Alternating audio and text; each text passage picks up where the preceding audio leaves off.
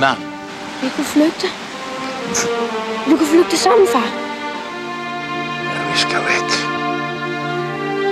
Du är en duktig dräng. Pelum. Kom. Först till Amerika. Så Kina, Spanien, Negerland. Hela jävla världen du Pelle. Men den ligger bara där ute och väntar på dig.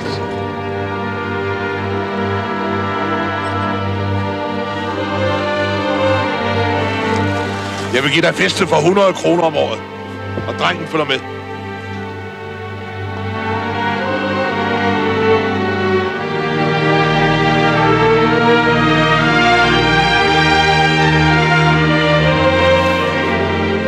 Kommt das in der deutschen Synchro so vor? Äh, nee, natürlich überhaupt nicht. Also die Sprachverwirrung, die ist ja relativ gering, aber sie spielt eine dramaturgisch wichtige Rolle, sagst du ja an einem Punkt, oder? Ja. Die ist in der deutschen Synchro eben komplett ausgebügelt, weggebügelt. Ja. Also es gibt die Szene, wo Pelles Vater dann sagt, Mensch Pelle, sprich nicht die ganze Zeit Dänisch, sprich Schwedisch. Und Pelle eben die ganze Zeit versucht, seitdem er dann da in Dänemark ist, aktiv Dänisch zu sprechen und sich dadurch versucht, ganz deutlich einzugliedern und eben nicht so herauszustechen. Und ähm, dem Vater das eben auffällt und er ihn da ermahnt. Und dieses, äh, diesen Versuch, sich auszugliedern, eben äh, einzugliedern und nicht anders zu sein. Ja. Ich glaube, das ist auch wirklich wichtig und das, äh, deswegen finde ich es ganz spannend äh, zu hören, ob das eben in der deutschen Synchro drin war oder nicht. Und da meintest du ja auch, nee, fand gar nicht statt. Nö, fand gar nicht statt. Und du sagtest, dass auch der, der kleine Bauernjunge Ruth äh, auch Schwedisch lernen will, ist das richtig? Äh, nee, äh, Rüd äh, spricht Dänisch. Es gibt die Szene ganz am Anfang, wo Pelle zu Rüd sagt, wenn du mir erklärst, wie man mit den Kühen Richtig, umgeht, ja. denn er ist ja als äh, Kuh- Kuhjunge quasi eingestellt worden. Und wenn du mir beibringst, wie man Dänisch spricht, dann Ja. teile ich mit dir mein Essen. Ja. Das heißt, äh, das ist die, die erste Quelle, wo er so ein bisschen Dänisch spricht. Dann gibt's auch eben die Szene, wo Rüd ihm dann versucht, ich sag's ja eigentlich auch falsch, eigentlich ist es ja, ich kann das nicht. Eigentlich ist das Ja, ja, ja. ich kann diese Stoßlaute kann ich nicht im Dänischen, da habe ich auch echt Probleme mit. Auf jeden Fall ähm, versucht Rüd ihm ja dann beizubringen, wie sein Name richtig Ja, ja, das hat es auch in die deutsche Fassung geschafft, ja. Genau. Und äh, ab da spricht Pelle dann auch Dänisch oder versucht zumindest Mhm. Dänisch zu sprechen. Genau. Das ist interessant, also dass dieser Aspekt so komplett äh, rausfällt, natürlich aus einer äh, Nachbearbeitung ins Deutsche, die ich jetzt leider geguckt habe, weil ich einfach nicht über iTunes oder Amazon an eine, an eine originalsprachige Fassung rangekommen bin. Aber das ist eben so etwas, was komplett verloren geht. Also entweder wurde es einfach bereinigt durch die Synchronisation, indem man dann einfach wahrscheinlich diese Textzeilen mit was völlig anderem ersetzt hat, äh, thematisch, oder man hat eben die, die Aussprache von Rüd oder Ruth, was ich eben auch nicht aussprechen kann, äh, so wie es rüberkommt in der deutschen Fassung, ist es so, dass, es, dass er dann eben diesen, diesen Laut ausstößt, der eben sein eigener Name ist, dieser geistig behinderte Junge. Und man, ich glaube, so als zumindest als deutscher, deutscher Zuschauer dann denkt, ah, okay, der, der hat sie nicht mal mehr alle beisammen. Weil man identifiziert das natürlich nicht als äh, Dänisch in dem Moment. da geht's halt auch darum, Dänisch hat halt diese Stoßlaute in Ja. der Sprache, also dieses äh. Und je nachdem, wo du dieses klingt jetzt blöd, aber es ist so, je nachdem, wo die Stoßlaute entsprechend gesetzt werden, kannst du halt hören, ob einer wirklich Däne ist oder nicht. Das, die meisten, die Dänisch lernen oder äh, neu gelernt haben, haben das Problem, diese Stoßlaute ähm, richtig auszusprechen oder an die richtigen Stellen zu packen im Wort, wo sie eigentlich hingehören. Und ähm, das ist bei diesem Namen eben auch ganz typisch. Und äh, das Lustige daran ist, soweit ich das irgendwie mitbekommen habe, äh, da bin ich mir nicht hundertprozentig sicher, ist ja auch die Mutter von Rüd Schwedin. Und eigentlich wäre sein Name dann ja Rüd. Und ähm, er selber sagt ja, aber ich bin Köll. Irgendwie so. Ich, ja, also Ja, wie auch genau, immer man das genau. äh, richtig ausspricht. Und das heißt, in dem Moment äh, identifiziert er sich ja auch als Däne. Ja. Und also das ist schon, ist schon ganz spannend. Also so auch diese, also der ganze Film hat ja ähm, auch diese Thematik Klassengesellschaft. Und du hast ja da die Unterscheidung zwischen Obrigkeit und dem äh, niederen Volk quasi, den Angestellten. Und dann hast du ja aber innerhalb dieser ähm, Arbeiterschaft nochmal diesen ganz klaren Klassenunterschied zwischen Dänen und Schweden. Ja. Und das ist auch ganz spannend. Und das äh, zeigt sich natürlich auch ganz deutlich durch die Sprache. Ja, und das ist, ich glaube, das verschwindet so ein bisschen. Also es ist auf jeden Fall noch da. Ich glaube, man kann schon äh, rauslesen, auch über die Bilder, vielleicht jetzt nicht über die Tonspur, aber es ist tatsächlich natürlich so ein bisschen, äh, es geht verloren. Und deswegen, also bin ich umso dankbarer drüber, äh, dass ich eben jetzt mit dir, Britt, äh, hier einen Gast habe, die, eine Gästin, die nicht nur jetzt äh, der meisten skandinavischen Sprachen äh, mächtig ist, sondern eben auch um, kulturell da ein bisschen versierter. Schön, dass du da bist. Danke, ich freue mich. Ich freue mich auch, dass ich äh, äh, Pelle mitbringen durfte. Es äh, fiel mir ja ganz, ganz schwer, mich zu entscheiden. Es gibt ja so viele tolle Filme und äh, ja, jetzt sind wir bei Pelle gelandet. Ich habe dazu, also zu unserer Entscheidungsfindung noch so ein bisschen was zu sagen. Also ein, zwei Gedanken gehabt, weil ähm, du hast mir an einem bestimmten Punkt gesagt, ja, das ist mir doch vielleicht ein bisschen zu Thriller-lastig oder zu Horrorfilm-lastig. Und dann gibt es eben einige Momente in Pelle der Ober, wo ich so dachte, uh, ja, das ist aber jetzt auch nicht ohne, also was so das Emotionale betrifft, also Sachen, die mich schon relativ äh, hart erwischen, insbesondere wenn es eben um Pelle selber geht, um unseren äh, titelgebenden Protagonisten. Also als, als Vater eines ungefähr gleich alten Kindes bin ich da sehr, sehr dünnhäutig, muss ich sagen. Also wenn ich ihn da so ins Eiswasser fallen sehe und äh, wie er da gedemütigt wird, das ist, äh, ich glaube, für mich persönlich schlimmer gewesen, als hätten wir jetzt über einen Horrorfilm geredet, geredet das wollte ich sagen. Ja, naja gut, ähm, ich habe kein Kind in dem Alter, also vielleicht ist da auch echt, äh, man zieht halt die Parallelen, ist klar, ja, logisch. Das kann ich nachvollziehen, ja. Ähm, ein bisschen Kontext vorneweg für die Menschen, die den Film nicht gesehen haben, was mich auch überrascht hat. Und ich habe mal so meine Letterbox-Blase geguckt und dachte, naja, wahrscheinlich doch ein relativ populärer Jugendfilm, also so für unsere Generation oder die Menschen, die ein bisschen älter sind. Denn ich würde jetzt den Film nicht unbedingt sechs-, siebenjährigen empfehlen. Das ist, der hat, eine, glaube ich, eine FSK-Freigabe ab zwölf hierzulande und ist schon einigermaßen angebracht. Ähm, aber sagen wir mal so für die Generation, weiß nicht, 30, 35 plus bis äh, oben, nach oben offen, Ja. wahrscheinlich relativ äh, populär auch bei der Zielgruppe, aber nee, ihn scheint irgendwie kaum jemand geguckt zu haben. Dabei hat er sogar 89 einen äh, Oscar gewonnen als bester fremdsprachiger Film und äh, die Goldene Palme in Cannes ein Jahr zuvor, was ja doch sehr erstaunlich ist. Also für einen ausländischen Film. Für einen Ausländer, ja, dieser, dieser Doppel-Whopper von äh, Preiskrönung ist schon erstaunlich, weil ja da normalerweise auch die, die Geschmäcker sehr divergieren und normalerweise das, was ein Oscar gewinnt, nicht zwangsläufig eben bei so einem ja, Kunstfilmfestival wie jetzt Cannes auch einen Preis gewinnt und das ist schon bemerkenswert. Hat übrigens auch einen Golden Globe gekriegt äh, Uh. für bester Film. Ja, Golden Globe. Apropos, weil oft ist es ja so, wenn wir mal auf USA gucken, oft kriegt man den Globe als Trostpreis, wenn man den Oscar nicht kriegt. Ja, Ähm, so ein bisschen. die Golden Globes werden ja immer sehr belächelt, die habe ich immer, die, die Ja. übersehe ich auch immer ganz gern. Ich tröste mich dann immer mit, wenn bei den Oscars nichts gewonnen hat, weil- wo ich dachte, der muss das gewinnen. Mhm. Und dann hat er aber oft vorher den Golden Globe gewonnen. Da denke ich, wenigstens etwas. Ja. Aber wobei, wir sind uns ja einig, also Preise sind ja eigentlich, sagen nichts über die Qualität des Films aus, aber es ist natürlich schon schön, wenn ein Film gewinnt, den man mag. ich weiß nicht, historisch verbürgt wird zu viel gesagt, aber meine Wahrnehmung ist, dass gerade der Academy Award für den besten fremdsprachigen Film, also nicht englischsprachigen Film, oft sehr schnell in Vergessenheit gerät, was ich jetzt nicht zwangsläufig schlimm finde, aber ich bin immer wieder ganz ähm, überrascht darüber zurückzublicken und mal äh, zu sehen, ach, der Film, den ich eben auch mag, der hat mal irgendwie einen Preis gewonnen.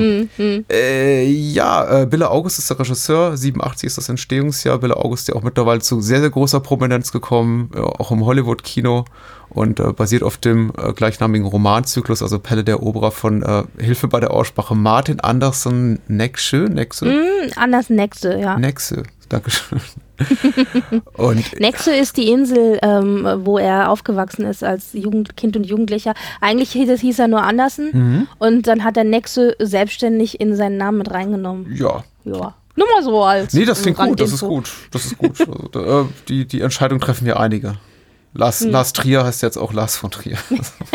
Haha. Äh, dreiteiliger Name klingt immer gleich so ein bisschen edler, so ein bisschen aristokratischer, ne?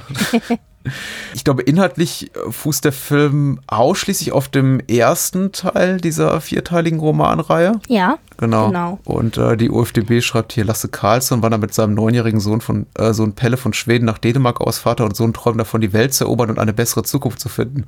Doch dieser Traum scheint eben nur ein Traum zu bleiben. Lasse findet mit Mühe und Not eine Arbeit als Knecht auf dem Hoch Hof der Kongstrups. Strups. Äh, harte Arbeit und Vorurteile machen Vater und Sohn das Leben schwer. Während Lasse an diesem Schicksal zu zerbrechen droht, blüht Pelle mehr und mehr auf. Sowohl die guten als auch die schlechten Erfahrungen lassen Pelle heranreifen und so weiter und so fort. Und der Rest, der geht jetzt schon sehr, sehr ins Detail äh, und irgendwie färbt, zieht auch so ein bisschen inhaltlich auf das Ende ab. Das ist eigentlich fast, fast unnötig. Aber das ist die grundlegende Prämisse und die Hauptrollen spielen eben, oh je, äh, Pelle Wenegard als Pelle Carlsson und äh, Max von Sydow als äh, Lasse Carlsson, sein Vater. Mhm, genau. Und ähm, was noch ganz spannend ist, ich würde ja gerne sagen, ich habe das so ausgewählt, weil ich das wusste. Ich habe das dann aber in der Recherche erst hinter irgendwie so äh, dann mitbekommen. Und zwar Anders Nexo, auf dessen äh, vierbändigen Romanzyklus das ja beruht. Und übrigens einer der, also eigentlich ist Ende Anders Nexo der ähm, Arbeiterdichter Dänemarks. Der Arbeiterdichter, der eben die sozialkritisch, sehr sozialkritisch geschrieben hat und, und Pelle, der Eroberer, so wird diese ganze, so werden alle vier Bände, so wird dieser ganze Zyklus genannt, ist der Zyklus in der Arbeiterliteratur. Also Ja. wenn man nur einen Autor bespricht und nur ein Thema, dann ist es eben immer Pelle der Eroberer und immer Andersen Nexe. Und der ist 1869 geboren. Das heißt, dieses Jahr ist 150 Jahre Andersen Nexe, sprich auch 150 Jahre Pelle der Eroberer. Also Sehr das schön. passt jetzt 2019, es passt perfekt zu dem Film quasi. Wow. Als hätte ich es geahnt. Ich habe auch ein paar andere Parallelen noch gefunden, aber dazu vielleicht später mehr, auch zu den Filmen, die wir bisher besprochen haben, weil man sollte jetzt nicht unerwähnt lassen, mit Brit gemeinsam habe ich schon bereits zwei sehr schöne Filmgespräche gehabt zu, zu Ophilash, äh, Pathfinder, äh, noch letztes Jahr und ich glaube Anfang diesen, diesen Jahres im Frühjahr haben wir über Pride and Prejudice, die Jane Austen-Verfilmung gesprochen. Und zum Thema Jane Austen hast du jetzt auch gleich noch ein paar News zu verkünden. äh, können wir vielleicht am Ende machen. Aber auch da habe ich zumindest was so, dass ähm, das äh, inszenatorisch-dramaturgische betrifft auch noch so ein paar Parallelen hier zu Pelle der Eroberer, weil wir reden jetzt eben auch wieder zum, zum erneuten Mal nach, der, nach Jane Austen wieder über eine Romanadaption. Und ja, Pelle der Eroberer macht eben vieles anders als jetzt äh, die, die, das, äh, die BBC-Miniserie. Ja, also was ich, was ich noch sagen wollte, war, du meintest ja, der Film basiert ja nur auf dem ersten Band. Und ich finde, das merkt man auch irgendwie. So ähm, gut mir der Film gefällt, ich habe am Ende da so gesessen und dachte, oh, und jetzt möchte ich bitte wissen, wie es weitergeht mit Pelle. Ich möchte wissen, wie es ihm ergeht. Also man merkt schon, dass das nur so ein Ausschnitt ist. Auch wenn man vielleicht nicht weiß, dass es da noch mehr gibt. Ja, das ist Ein richtig. übrigens sehr langer Ausschnitt, zweieinhalb Stunden. ist schon lang. Also, Ja, Ja. Also ich habe, ich weiß nicht, ich habe widersprüchliche Gefühle zu, zu allem, zu dem Film, zu der Laufzeit, ähm, zu seinem so Status oder zu seiner Qualität als Literaturadaption. Ich, ich bin, glaube ich, sehr viel kritischer dem Film gegenüber als du. Also, Aber die, das ist doch gut. Die, die Backstory dazu ist ja, wir haben uns auf den Film letztendlich geeinigt, weil du gesagt hast, ich würde ihn gerne mal wiedersehen. Ich äh, sehe auch Max von Sido gerne und ich habe da, da würde ich ja niemals widersprechen und ich eben auch gesagt habe, ich habe den als Jugendlicher mal gesehen. Ich habe den so gut wie vergessen einfach ähm, wahrscheinlich einfach mal im ZDF oder in der ARD ähm, im Nachmittagsprogramm erwischt und so. Also ich gehe jetzt relativ frisch dran und wusste eigentlich nicht, was da kommt. Ich hatte aber eigentlich eher positive Erinnerungen dran, aber das geht mir eben mit vielen Sachen so, die ich mal als 10-, 12-Jähriger gesehen habe und dann lange Zeit in Vergessenheit geraten. Ähm, wann hast du den Film denn erstmals gesehen? oh, jetzt, äh, ich habe echt überlegt, das muss aber auch so mit 12, 13, 14 Ja. gewesen sein, denke ich mal. Und auch tatsächlich im Fernsehen. Und dann bewusster eben nochmal später, aber ähm, ich bin ein großer Fan von Max von Sydow. Ich sehe den sehr, sehr gerne. Und das ist so eine der Rollen, wenn ich an Max von Sydow denke, also welche Filme, die ich mit diesem Schauspieler verbinde, dann ist das eine der Rollen, wo ich sage, ja, ganz, ganz klar. Ja. Ich, ich glaube, aufgrund der Tatsache, dass du eben nicht gerne Horrorfilme siehst, hast du wahrscheinlich auch The Exorcist nicht gesehen. Das ist wahrscheinlich die Rolle, also Pater Ja, Merrill, mit denen ihn die weiß. meisten Menschen assoziieren. Ja, ja, ja, ja, ich weiß. Richtig, habe ich nicht gesehen. Oh mein Gott, ich würde sterben. ähm, den wir auch schon im Podcast besprochen haben. Also der auch sehr, also sein, seinen Status als Meisterwerk zu Recht äh, genießt, aber der eben auch schon ein sehr intensiver Film ist und ich würde den Menschen auch niemals empfehlen, die sagen, du, ich gucke nicht gerne Horrorfilme. Aber tatsächlich die Rolle, also Pater Marin und eben hier äh, Lasse der Vater in Pelle der Ober, das sind auch für mich so die beiden Max von Sido Rollen, die ich, die ich immer, Ja. immer im Kopf habe. Also es gibt noch eine Rolle, äh, wobei äh, vielleicht äh, kriege ich, äh, vielleicht kommen, ach nee, es ist so ein Spartending, es, vielleicht werde ich wahrscheinlich nie mit dir besprechen, egal. Aber in, und zwar spielt er Karl Oskar in Die Auswanderer. Das ist äh, hands down eine meiner absoluten Lieblingsstoffe. Äh, Stoffe. Ja. Lieblingsfilme, hm, ja, aber auf jeden Fall Lieblingsstoffe. Mhm. Und da spielt er eben auch die Hauptrolle drin. Ähm, noch äh, deutlich jünger Ja. als jetzt hier. Ja. Ja. Und bevor jetzt irgendwie hier Leute, hier, hier Menschen, Hörerinnen und Hörer aufschreien, ich meine, na, natürlich äh, kenne ich ihn auch aus Ingmar Bergmann-Film oder wir beide vermutlich. Ach, natürlich, aus, das siebte Siegel. Äh, ja, und ach. Jungfrauenquelle, Ja, genau, ja, natürlich. äh, wo, Jungfrauenquelle ist ja, äh, wir haben auch kurz darüber, wir haben, wir haben auch ein bisschen darüber nachgedacht, Fanny und Alexander zu machen. Äh, ich hätte auch große Lust gehabt, aber die Zeit fehlt einfach so ein bisschen für die mehrteilige Fernsehreihe. aber äh, ja. Fanny und Alexander und die Jungfrauenquelle, also auch wo, wo Max von Sido eine Hauptrolle spielt, sind für mich ja ähm, so meine liebsten Bergmanns, muss ich sagen. Ich hab, bin ja nochmal in die IMBD reingegangen und dachte so, jetzt guckst du doch nochmal. Und der hat Jesus gespielt in Äh, und ich so, wie da hat Jesus gespielt. Das ist völlig an mir vorbeigegangen. Ich habe ja diesen, ach, wie heißt er denn hier, dieser epische Hollywood-Monumentalfilm, äh, die Bibel oder so. so, die ich habe den ja mehrfach, nee, warte, ich, jetzt gucke ich gerade nochmal, aber ich habe den mehrfach gesehen und dachte so, der hat Jesus gespielt. Das hätte ich nie im Leben gedacht, dass er das war. Also manchmal äh, denkt man so im Nachhinein so, ach, guck mal an.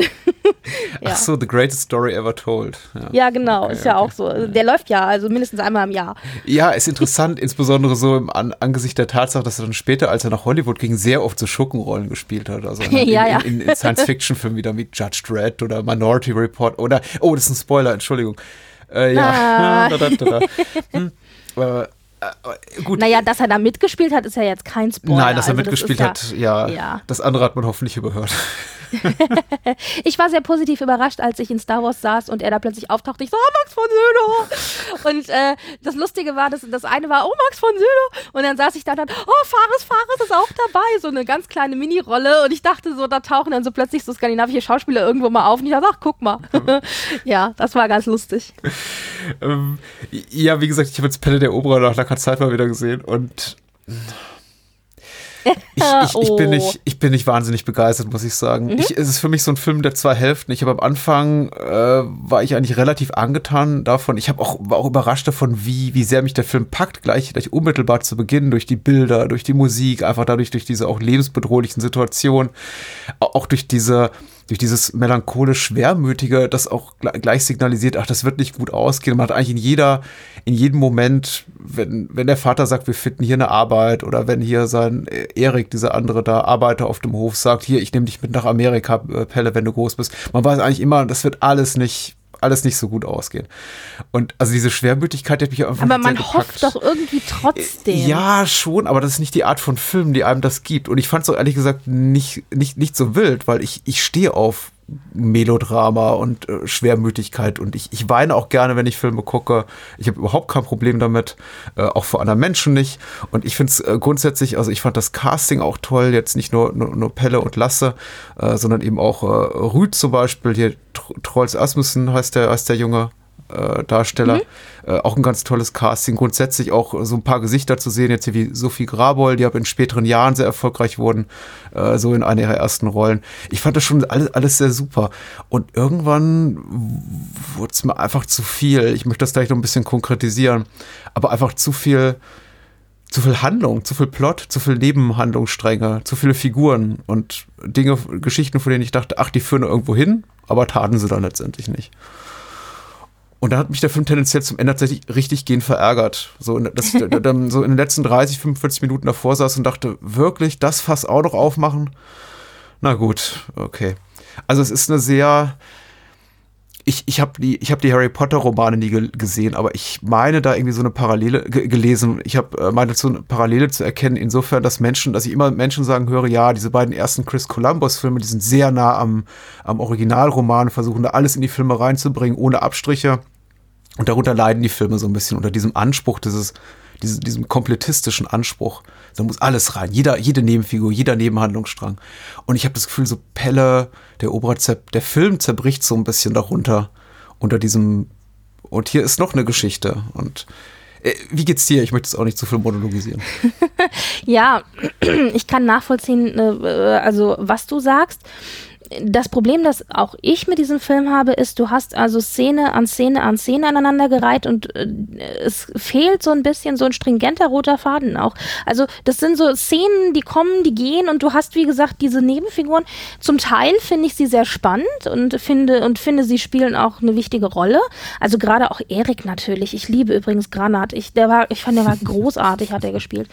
Ähm, also zum Beispiel, aber dann gibt's auch diese ganzen Nebengeschichten, wie du auch gesagt hast, zum Beispiel jetzt auch mit Anna und also der Markt, die geschwängert wird und dem, dem Gutsbesitzersohn, wo ich denke, das sind so Geschichten, die braucht man eigentlich nicht. Und die führen auch nirgendwo hin. Also da ging es mir tatsächlich ähnlich und ich war ein bisschen, ein bisschen enttäuscht so im Nachhinein, weil ich das gar nicht so Szenen, also in Erinnerung hatte. Das war irgendwie so, hm, also ich denke mal, äh, was so ein bisschen sich durchzieht, also äh, ich weiß nicht, ob das auch vielleicht eine Geschichte ist, die mit der Perspektive zusammenhängt. Du hast ja den Film, der die ganze Zeit eigentlich aus der Perspektive von Pelle erzählt wird. Ja, ja. Und ähm, das ist ja eigentlich ein, ein kindlicher Blick also, dass es vielleicht das ist. Und es ist ja auch sein Alltag. Sein Alltag besteht ja daran, aus so Szenen, die sich aneinander rein und was er so mitkriegt, ja. Ähm, eben von Anna und dem Markt und, äh, und der Markt und äh, überhaupt diese ganzen Geschichten. Also, ich weiß nicht, ob es auch das vielleicht ein bisschen ist. Und ich glaube, es sind tatsächlich auch einige Szenen ausgelassen. Mhm. Äh, in dem Film, obwohl äh, es sich so ein bisschen anfühlt, als hätte er alles reingepackt. Und äh, das Einzige, was so ein bisschen als äh, so die Handlung zusammenhält, ist halt, äh, äh also ich glaube, so ein, du kriegst halt einen klassischen Jahresablauf gezeigt. Ja, ja. Also der Film folgt dem Jahr. Also, dass du hast Frühjahr, Sommer, Herbst und Winter, Frühjahr, Sommer, Herbst und Winter und so. Das ist so ein bisschen was, wo ich dachte, okay, da sehe ich so ein bisschen wenigstens einen logischen Rahmen. Und ansonsten steht natürlich im Mittelpunkt, obwohl das Original sehr sozialkritisch ist und du auch hier sehr starke sozialkritische Töne hast in dem Film, finde ich, steht im Mittelpunkt des Films eigentlich die Beziehung zwischen Pelle und seinem Vater. Ja. Und das ist so ein bisschen auch das, das ist so der Aspekt, von dem ich mir gewünscht hätte, dass, er, dass da ein bisschen noch mehr der Fokus drauf gelegt wird. Also ich glaube, das hätte dem Film gut getan, wenn man einfach ein bisschen was weggekürzt hätte und dafür sich mehr auf Pelle und eben Lasse konzentriert hätte. Ja, mhm. ich weiß es nicht. Also es war, äh, also er hätte durchaus ein eine halbe Stunde kürzer sein können, nach 40 Minuten und äh, ein, paar, ein paar Nebenfiguren ja. rausschmeißen können. Es ist leider schon richtig.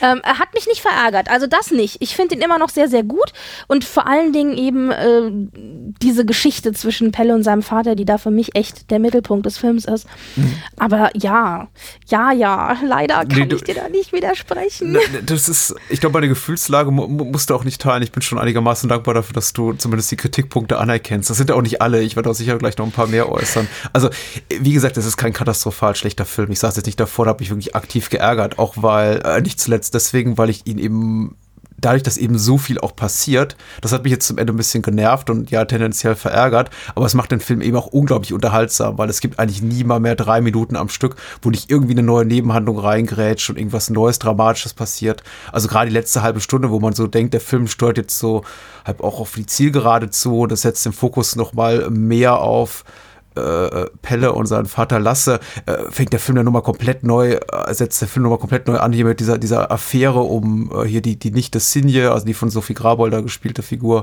Und, ähm, Wobei, ja, aber das hat ja in dem Sinne nicht neu angesetzt. Nee, aber, aber ja, es, wird, es wird hm. plötzlich zum Mittelpunkt des Films so für zehn Minuten und äh, habe auch den ganzen Konflikt zwischen den Eheleuten Kongstrup und äh, genau wie vor eben auch die, die ungewollte Schwangerschaft zwischen Anna und äh, Nils hier äh, ja. zum, zum großen Thema des Films, wo der Film einfach mal so sagt, so für zehn Minuten vergessen wir mal komplett, dass der Film Pelle der Oberer heißt und wir geben uns so komplett äh, rein in diese Geschichte von Anna und Nils und zeigen auch äh, Situationen, ja, aber Szenen, die Pelle nicht miterlebt. Das ist richtig, aber gerade bei der Handlung, wo man sagt, das könnte man eigentlich rauskürzen und es ist auch nachvollziehbar, warum man das denkt, das habe ich auch kurz gedacht. Aber gerade diese Handlung ist ja eigentlich das Beispiel für den Zuschauer, wie eine Vater-Sohn-Beziehung auch aussehen kann mhm, und eben nicht funktioniert. Und zwar auf zwei Ebenen. Sowohl die zwischen Nils und seinem Vater, wo du ja auch dann am Ende diese Szene hast, wo er den ertrunkenen Nils, also der Vater, äh, seinen ertrunkenen Sohn in der Schule da auf das Pult äh, bettet und sich dann noch so liebevoll von ihm verabschiedet und eben dieses Liebevolle, das er ihm im Leben nicht zeigen konnte, ihm im Tod nur zeigen kann. Mhm. Und dann aber auch die Diskussion zwischen Nils und Pelle, wo Nils zugibt, dass er sein Kind erschlagen hat und Pelle dann sagt, mein Vater würde mich nie erschlagen. Mhm. Also, äh, weißt du, da werden zwei Vater-Sohn-Beziehungen aufgemacht äh, als Gegenbeispiel zu Pelle und seinem Vater. Also, das, ich glaube, das ist schon wichtig, dass das da drin ist. Aber dafür hätte man vielleicht nicht so eine lange Vorgeschichte gebraucht ja. zwischen Nils und Anna und so. Aber das, also ich glaube, dass da sind schon bestimmte Dinge sind schon wichtig, dass die drin sind. Ähm, ja, ja, naja. Ich, nein, dem würde ich auch nicht widersprechen. Übrigens, äh, und ehrlich gesagt, also nur kurz einen Satz eingeschoben, ja. das war auch nicht der Zeitpunkt, an dem ich gesagt habe, Film, du hast mich verloren. da, da war ich noch voll dabei und dachte, okay, ja, Netflix wird eine gesamte Serienstaffel aus den zehn Minuten machen, aber gut. Ja. Also es ist auch so, dass äh, der Film ging ja wie gesagt zweieinhalb Stunden und ich habe dann noch so gedacht, oh, ich habe den gar nicht so lange in Erinnerung. Oh, ich hoffe, er langweilt mich nicht. Das ist immer so dann die, der nächste Gedanke, weil alles, was irgendwie so über zwei Stunden geht, egal ob das sehr gut ist oder nicht, äh, das, tendenziell ist mir das meistens zu lang. Hm. Und ähm, hier war es aber tatsächlich auch so, dass ich den, dass ich ihn sehr kurzweilig fand. Also es war nicht, ich habe mich in keinem, keinem Moment gelangweilt. Auch nicht geärgert, aber auch nicht gelangweilt. Also man kann ihn wirklich gut sehen, ohne dass man das Gefühl hat, er ist zu langatmig oder so. Ich hätte mir noch gerne länger gewünscht. Nicht, dass ich jetzt mehr Zeit gehabt hätte, aber ich äh, hatte eben auch noch mal kurz, noch mal Fanny und Alexander kurz daran gedacht, dass wir auch darüber nachgedacht haben. Und ich habe dir gesagt, ich würde Fanny und Alexander super gerne machen, aber ich habe einfach keine Zeit mehr, eben die TV-Serie anzugucken. Und ich mag die Kinoschnittfassung nicht, weil das eben, weil die eben mhm. extrem äh, die Handlung auch aufs Notwendigste verdichtet. Und mir fehlt da einfach ganz, ganz viel, also wirklich störend viel, so dass ich habe wirklich, wenn ich, ich habe einmal die Kinofassung von Fanny und Alexander geguckt, ich glaube, als über Arte lief. Und ich saß nur davor und immer so, Hä, was, das fehlt, was, wo, wo ist denn die Szene? Das ist so meine Lieblingsszene. und, ähm, und also ich finde sie tatsächlich auch aktiv äh, ärgerlich. Ich bin jetzt ein bisschen verwirrt, weil ähm, ich weiß gar nicht, welche Fassung ich gesehen habe. Ich befürchte ja die Kinofassung. Ähm, ich glaube, die ist äh, also auch ist gut, die Kinofassung auch vier Stunden lang? Äh, die ich habe die vier Stunden Fassung gesehen. Ja, die ist auch lang. Okay. Die ist auch lang. Ja, ja. Ach verdammt. Ja, dann müsste ich doch vielleicht tatsächlich, dann ist es ja echt eine Lücke. Dann müsste ich da vielleicht echt mal gucken, ob ich nicht die Serie. Ähm ja, die, das ist ja auch, das ist ja aber so ein bisschen das Prinzip, äh, wenn du nicht weißt, was du verpasst, vermisst du wirklich was. Aber das ist ja. eben, wenn du jetzt vor Pride and Prejudice, um mal ein Beispiel zu nennen, was wir ja, beide geguckt ja, haben, ja. zurückgehen würdest zu so einer 160 Minuten, Minuten äh, kondensierten Schnittfassung, würdest du auch sagen, geht gar nicht. Und das ist Klar. eben vergleichbar jetzt mit Fanny und Alexander. Und bei Pelle der Oberer habe ich mir immer und immer wieder, habe ich immer und immer wieder den Gedanken gehabt, ich weiß, es ist schlechter Stil, Film zu kritisieren, den es nicht gibt, aber ich dachte immer so, da steckt doch bestimmt eine wirklich gute Miniserie drin oder so wirklich ein Epos in zwei Teilen, so monumental biblischen Ausmaßes von vier Stunden plus. Nicht, dass ich mir zwangsläufig gewünscht habe, mehr Zeit in der Gesellschaft jeder Charaktere zu verbringen. Und wie gesagt, mit, mit Lasse und Pelle verbringen wir auch genug Zeit und mit denen habe ich auch Spaß. Aber eben was so diese ganzen Nebenhandlungsfäden und Figuren betrifft, da habe ich mir wieder und wieder gedacht, okay, ich wüsste da einfach gerne mehr. Man sieht eben, dass sich zum Beispiel hier die, die, die äh, Frau Kongstrup äh, mit, mit Pelle anfreundet, äh, äh, Erik und, und Pelle so eine Freundschaft entwickeln, aber das ist eben immer so, das wird eben immer so gezeigt in, in einem Stadium, in dem die bereits längst etabliert scheint und wir finden nie so den Weg dahin. Der wird für uns niemals so richtig klar. Also zumindest für mich nicht. Ja, und es kratzt auch bei vielem echt nur an der Oberfläche, wo man sich wirklich wünscht, man würde wirklich mehr, gerne mehr über die Figuren erfahren, ja. Das stimmt schon. Mhm. Es gibt ja dieses Prinzip von äh, nach, nach Anton Tschechow, Tschechows Pistole oder so, von wegen führe keine, keine Plot-Elemente ein in, in, in die Handlung, also auch hier in, in seinem Fall war es äh, bezogen auf ein Theaterstück, die du später eben nicht zur Anwendung bringen willst. Und hier hatte ich wieder und wieder Szenen, von denen ich dachte, ah, okay, da gibt es eben früher oder später so eine Art Payoff.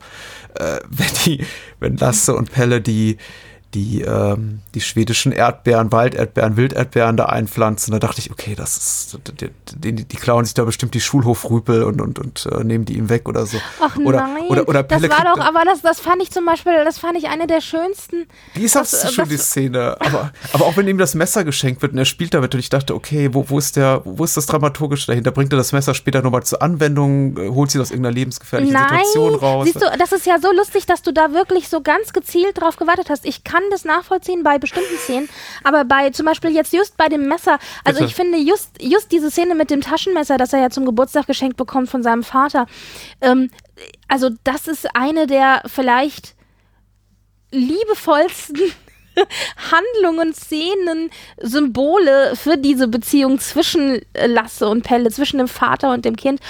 Und die, die, also die Erfüllung dieser, dieser Messerszene quasi liegt für mich darin, dass deutlich gezeigt wird, wie sehr der Vater doch sein Kind liebt Mhm. äh, und aber es nicht anders weiß zu zeigen als in diesem Geschenk. Aber, äh, Also und das reicht mir. Ich brauche da nicht mehr. Nee, damit das ganz deutlich wird, mein Kritikpunkt gerade, oder ga- ja, dass du erwartest, dass dann noch was nee, kommt. Nee, nee, aber ja, aber der, der fokussiert nicht auf diese Szene, weil die Szene ist toll. Ich habe mir sogar hier eine Notiz gemacht, Gänsehaut, Ausrufezeit, weil ich habe wirklich, ich saß wirklich da und dachte, oh, ist das herrlich. Und im selben Moment dachte ich eben, ja klar, aber nach, nach klassischer konventioneller Dramaturgie muss jetzt was Schlimmes passieren. Ihm wird das Messer, Messer weggenommen oder es passiert etwas, etwas ganz Schlimmes damit oder er, er befreit sich eben damit aus einer gefährlichen Situation oder sowas.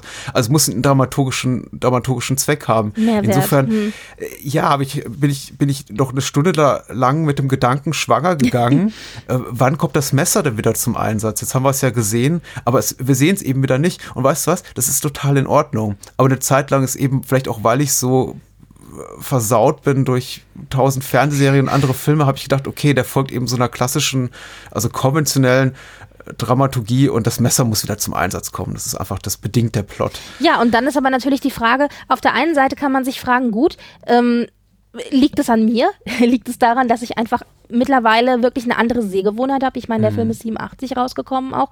Ähm, oder liegt es daran, dass Bille August hier tatsächlich absichtlich ein Szenario eröffnet, von dem man auch damals schon hat erwarten können, wie du jetzt auch, dass das noch irgendwo hinführt und es eben einfach nicht tut?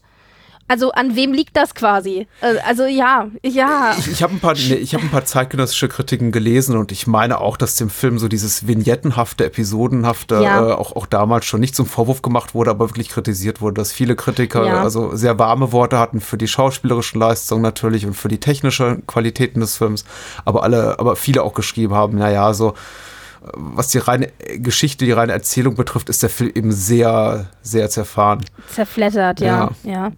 Was, ja, klar, was an dieser Episodenhaftigkeit liegt, das ist schon richtig. und, und, und wie gesagt, ich habe da einfach emotional so die anderen Schwerpunkte gesetzt. Ich war eben immer sehr nah an Lasse und Pelle dran und ich wollte mehr von ihnen sehen und zwischendurch hatte ich das Gefühl, der Film verliert auch so ein bisschen die Figuren aus den Augen oder wird ihnen auch nicht ganz gerecht. Und da fehlt mir einfach so ein bisschen, bisschen Unterfütterung. Für mich geht es auch am Ende einfach alles zu schnell, die ganze Geschichte mit der Witwe Olsen und da kommt ihr Mann doch wieder und dann fängt eben Lasse an zu saufen und es ist alles.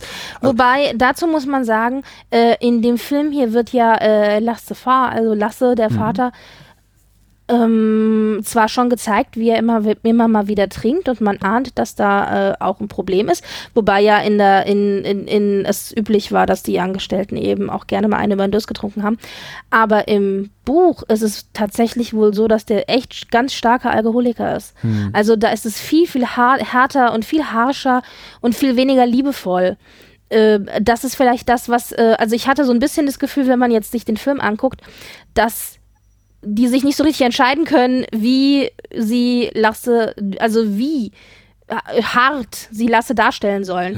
Weil er wirkt ja schon, also es gibt schon Szenen, wo du nicht so richtig weißt. Also ich finde, Max von Sydow schafft es schon sehr, sehr gut, so eine zerrissene Figur einfach auch darzustellen, der vieles, der in sich selber so zerrissen ist, der nicht so richtig weiß, der es nicht schafft, sich aufzulehnen gegen die Obrigkeit, obwohl er das gerne möchte.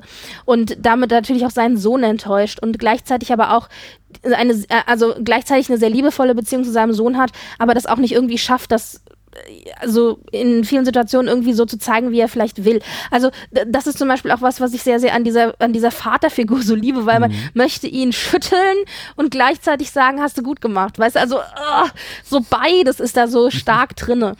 Und sie ist sehr viel liebevoller porträtiert hier im Film, als es im Originalstoff drin ist. also ich hatte auch an, an, so, sowohl an der Figur, die als auch an Max von Sydows Port- Porträt, Porträtierung der Figur wirklich auch, auch Freude. Gegen Ende wird es aber auch ein bisschen zu viel. Also man hat eben das Gefühl, weil das eben so ist, wie du es gerade beschreibst, die Figur von Anfang an sehr viel sympathischer porträtiert ist als mutmaßlich im Buch. Ähm, also, äh, nee, als im Buch nicht, lass das mutmaßlich weg, als im Buch äh, ist, ähm, wirkt er sehr viel, ich möchte nicht sagen makelloser oder fehlerloser, das ist er ja nicht. Also er ist schon, schon ein rauer Kerl, er ist relativ dumm, also ungebildet muss man einfach sagen, ungebildeter als sein eigener Sohn und äh, ja, hat offenbar auch ein bisschen Problem, also spricht der Flasche ein bisschen zu sehr zu. Man sieht ihn eben auch in einigen Szenen im, im Film trinken, aber es ist eher auf so eine joviale, lustige Art und Weise. Er trinkt eben in Gesellschaft und das tun die anderen Knechte eben auch und da, da, damit ist gut. Ähm, aber dadurch, dass wir ihn eben als also relativ, sagen wir mal so moralisch moralisch integre Figur auch. Wenn er, er ist auch feige und er ist ungebildet und egal, gut. Aber er ist moralisch einigermaßen integer. Deswegen überrascht es eben so am Ende, wenn er sich da komplett abgehen lässt und innerhalb da dieser, der, der Mann, der mutmaßlichen Witwe Olsen zurückkehrt und er eben doch nicht äh, mit, mit, ihr zusammenkommt, dann sofort anfängt, sich komplett gehen zu lassen und zu saufen. Und ich dann, dachte mir in dem Moment, ah, wo kommt das denn her? Ich habe das Gefühl, der Film hat das einfach nicht sorgfältig genug etabliert. Ja, richtig. Wobei er dann später ja auch sagt, als ähm, Pelle äh, ihn ja dann da völlig betrunken eben im Stall erwischt, dann sagt er auch irgendwie sowas wie, ähm, so ist das halt mit dem Herzschmerz. Also mhm. ich weiß nicht, wie es im Deutschen übersetzt wurde. Im, im, im, im Dänischen so sagt er halt ja. wirklich, sagt er wirklich so mit dem Herzschmerz und ich so, ja, also es ist schon, es ist schon richtig. Es ist so ein bisschen, ja, aber das hat für mich diese Zerrissenheit der Figur eigentlich nur bestärkt. Also ich fand das jetzt nicht, mh, mm, das fiel jetzt für mich nicht aus dem, aus, äh, aus der, äh, aus der Rolle raus. Also. Ja. Ja. Äh, äh, okay, okay. Es, es, ist schwierig, da jetzt irgendwie gegen zu argumentieren, weil der Film ist, wie gesagt, Natürlich, auch, weil man äh, schauspielerisch und technisch eben sehr, sehr gut. Also es, es gibt keinen Aspekt des Films äh, so außerhalb des, außerhalb des Drehbuchs, von dem ich sage, ja, da ist auch wirklich irgendwas schlecht gelaufen. Das ist ein guter Film. Ähm, aber zu viel, zu viel. Ich, mich hätten mir eben einige Sachen nicht, nicht gefehlt, während sie nicht passiert. Es gab so wirklich gegen Ende des Films so ein paar Momente, an denen ich mir wirklich fast an die, an die Stirn gegriffen habe, gesagt, ah ja, das auch noch. Jetzt muss der Lehrer auch noch sterben. Komm, wie viel Zeit? Ja, es ist ja, fünf Minuten ja. vor Schluss. Muss jetzt irgendwie äh, Pelle auch noch mit Verbannung vom Hof äh, gedroht werden, nur damit der Film dann harten Schnitt macht und fünf Sekunden später gesagt wird, nee, du kannst die neue Lehrlingsposition haben, was auch komplett aus dem Nichts kommt. Einfach nur noch mal, um, um dem Film noch mal so einen äh, Spannungsmoment äh, zu, zu, geben. Ich dachte, das ist ja, eigentlich genug also Spannung das, drin. das liegt aber genau daran, was du gesagt hast. Das wird im, äh, dass das im Buch eben alles viel besser etabliert ist, dass da versucht wird, alles irgendwie reinzubringen. Mhm. Ja, und das hier natürlich ist aber auch darum geht, dass Pelle eben eigentlich eine gute Alternative hat, denn er wird ja dann, ähm, ihm wird ja dann angeboten, eben diesen, dieser Knecht zu werden, dieser Ja. Hauptknecht. Und dass das eigentlich, das wäre für ihn der Ausweg aus der Situation, in der er jetzt steckt. Also da man steigt in dieser wirklich deutlichen Klassengesellschaft nicht einfach mal so auf. Und das ist der Weg in den Aufstieg rein, ja. Und dass er das dann aber einfach so äh, äh, abschmettert und sagt, nein, will ich nicht. Also das ist zum Beispiel etwas, was sein Vater, glaube ich, nie im Leben hätte machen können. Das wäre für, also das, das ist so weit weg von dem Verständnis und der Lebenswelt des Vaters jetzt als im Gegensatz, dass man ähm, und dass dann Pelle wirklich sagt, nein, ich gehe jetzt nach Amerika und ich versuche irgendwie meinen Traum durchzusetzen und eben zum Eroberer der Welt zu werden. Das, ähm, ja, und ich glaube, deswegen wird das hier nochmal so aufgemacht. Aber im Buch ist es zum Beispiel auch so, diese Witte Konstrukt, die kann ja keine Kinder kriegen, die hat sich immer einen Sohn gewünscht mit ihrem Mann. Und das, äh, und Pelle rückt so ein bisschen in die Position des nie bekommenen Sohnes. Und das wird im Film auch nur ganz kurz angeschnitten. Und im Zuge dessen bietet sie ihm auch diese Knechtstelle an. Und deswegen, also das ist so eine, so auch so eine von diesen Parallelhandlungen, wo ich mir sage, hätten wir uns auch sparen können. Ja, es soll halt hier natürlich noch viel deutlicher den, ähm, die Fallhöhe wird viel höher dadurch, dass er diese Position angeboten kriegt und dann eben aktiv sagt, nein, ich mache es nicht. Ja. Also ich glaube, das ist das, was dadurch hier etabliert werden soll im Film. Aber ja, also das ist dann, das ist schon schwierig. Also das hätte man tatsächlich, glaube ich, nicht gebraucht. Übrigens, ähm, auch wie diese ganze Kongstrup-Geschichte, Ja, die bitte. ich sehr amüsant und spannend fand, aber auch die hätte man, also Kongstrup, der, muss man so sagen, Hurenbock, der Mhm. irgendwie tausend uneheliche Kinder in der Gegend hat, Mhm. inklusive Röth und inklusive eben äh, und, und dann eben auch äh, seine Nichte ja, vergewaltigt, Fragezeichen. Ja, wollte ich auch gerade ich hab- sagen. Hm. Ja, ich, äh, das war mir nicht so wirklich klar. Erst habe ich gedacht, er fängt was mit seiner Nichte an, was übrigens schon mal, also, hm. Und Also sie hat offensichtlich da am, am, am Teich ihre Jungfräulichkeit verloren, aber weiß eben Richtig, auch nicht genau. so richtig, ob es im Konsens war oder eben. Richtig, genau. Also ich habe mehrfach gelesen und da muss ich sagen, also ich habe das Buch ja, ähm, ich habe das Buch ähm, äh, quer gelesen, aber da äh, weiß ich nicht mehr so genau, wie das im Buch dargestellt ist. Aber es wurde mehrfach ähm, gesagt in den Kritiken, die ich dann mir angeschaut hatte, dass es sich tatsächlich um eine Vergewaltigung handelt. naja, nichtsdestotrotz ähm, flieht ja dann die Nichte. Und im, Bu im Film wird es so dargestellt, so wie ich das äh, verstanden habe, äh, so hatte ich das aus dem Film heraus interpretiert, dass er mit ihr geschlafen hat und sie schwanger geworden ist und er sie jetzt quasi in die Stadt zur Abtreibung bringt. Ja. Na, also auf jeden Fall schlimm genug. Aber und ähm, also diese ganze Geschichte mit den Kongstrups und dass die hohe Herrschaft eben auch nicht viel besser ist als die niedrige Herrschaft. Ähm, das das äh, setzt natürlich auch den Ton, wie dieser Hof geführt wird, wer da die Chefs sind, wer da sich auf als, als besser als der Rest äh, über äh, sie aufschwingt. Und ich finde, das ist auch eine sehr amüsante Geschichte, vor allen Dingen am Ende, als dann ähm, die Frau Konstrukt beschließt, ihm äh, einfach mal den Penis abzuschneiden. Äh, berechtigt, muss ich hier jetzt mal so sagen, nach Ein so vielen Jahren ja, ja. nach so viel Jahren, ja, das ist schon richtig, genau, aber nach so viel, nach so viel Jahren Leiden, in Anführungszeichen, ähm, sie ist ja auch Alkohol, sie ist selbst Alkoholikerin, äh, Ja. zum Trinken, äh, zum Trinken, äh, äh, wie sagt man, genötigt durch die Nötig zu ständigen, Sehr schön, ja, ja, also wie sagt man, geführt Nee, nee, total gut. durch die gut. ständigen, durch die ständigen Affären ihres Mannes und sie Mhm. sagt ja auch, und sie liebt ihn tatsächlich auch. Das ist ja auch das, woran sie so verzweifelt. Sie erzählt das ja Pelle auch. Und Pelle, der Arme, der sitzt da so und hat, glaube ich, irgendwie keine Ahnung, wovon sie da gerade redet.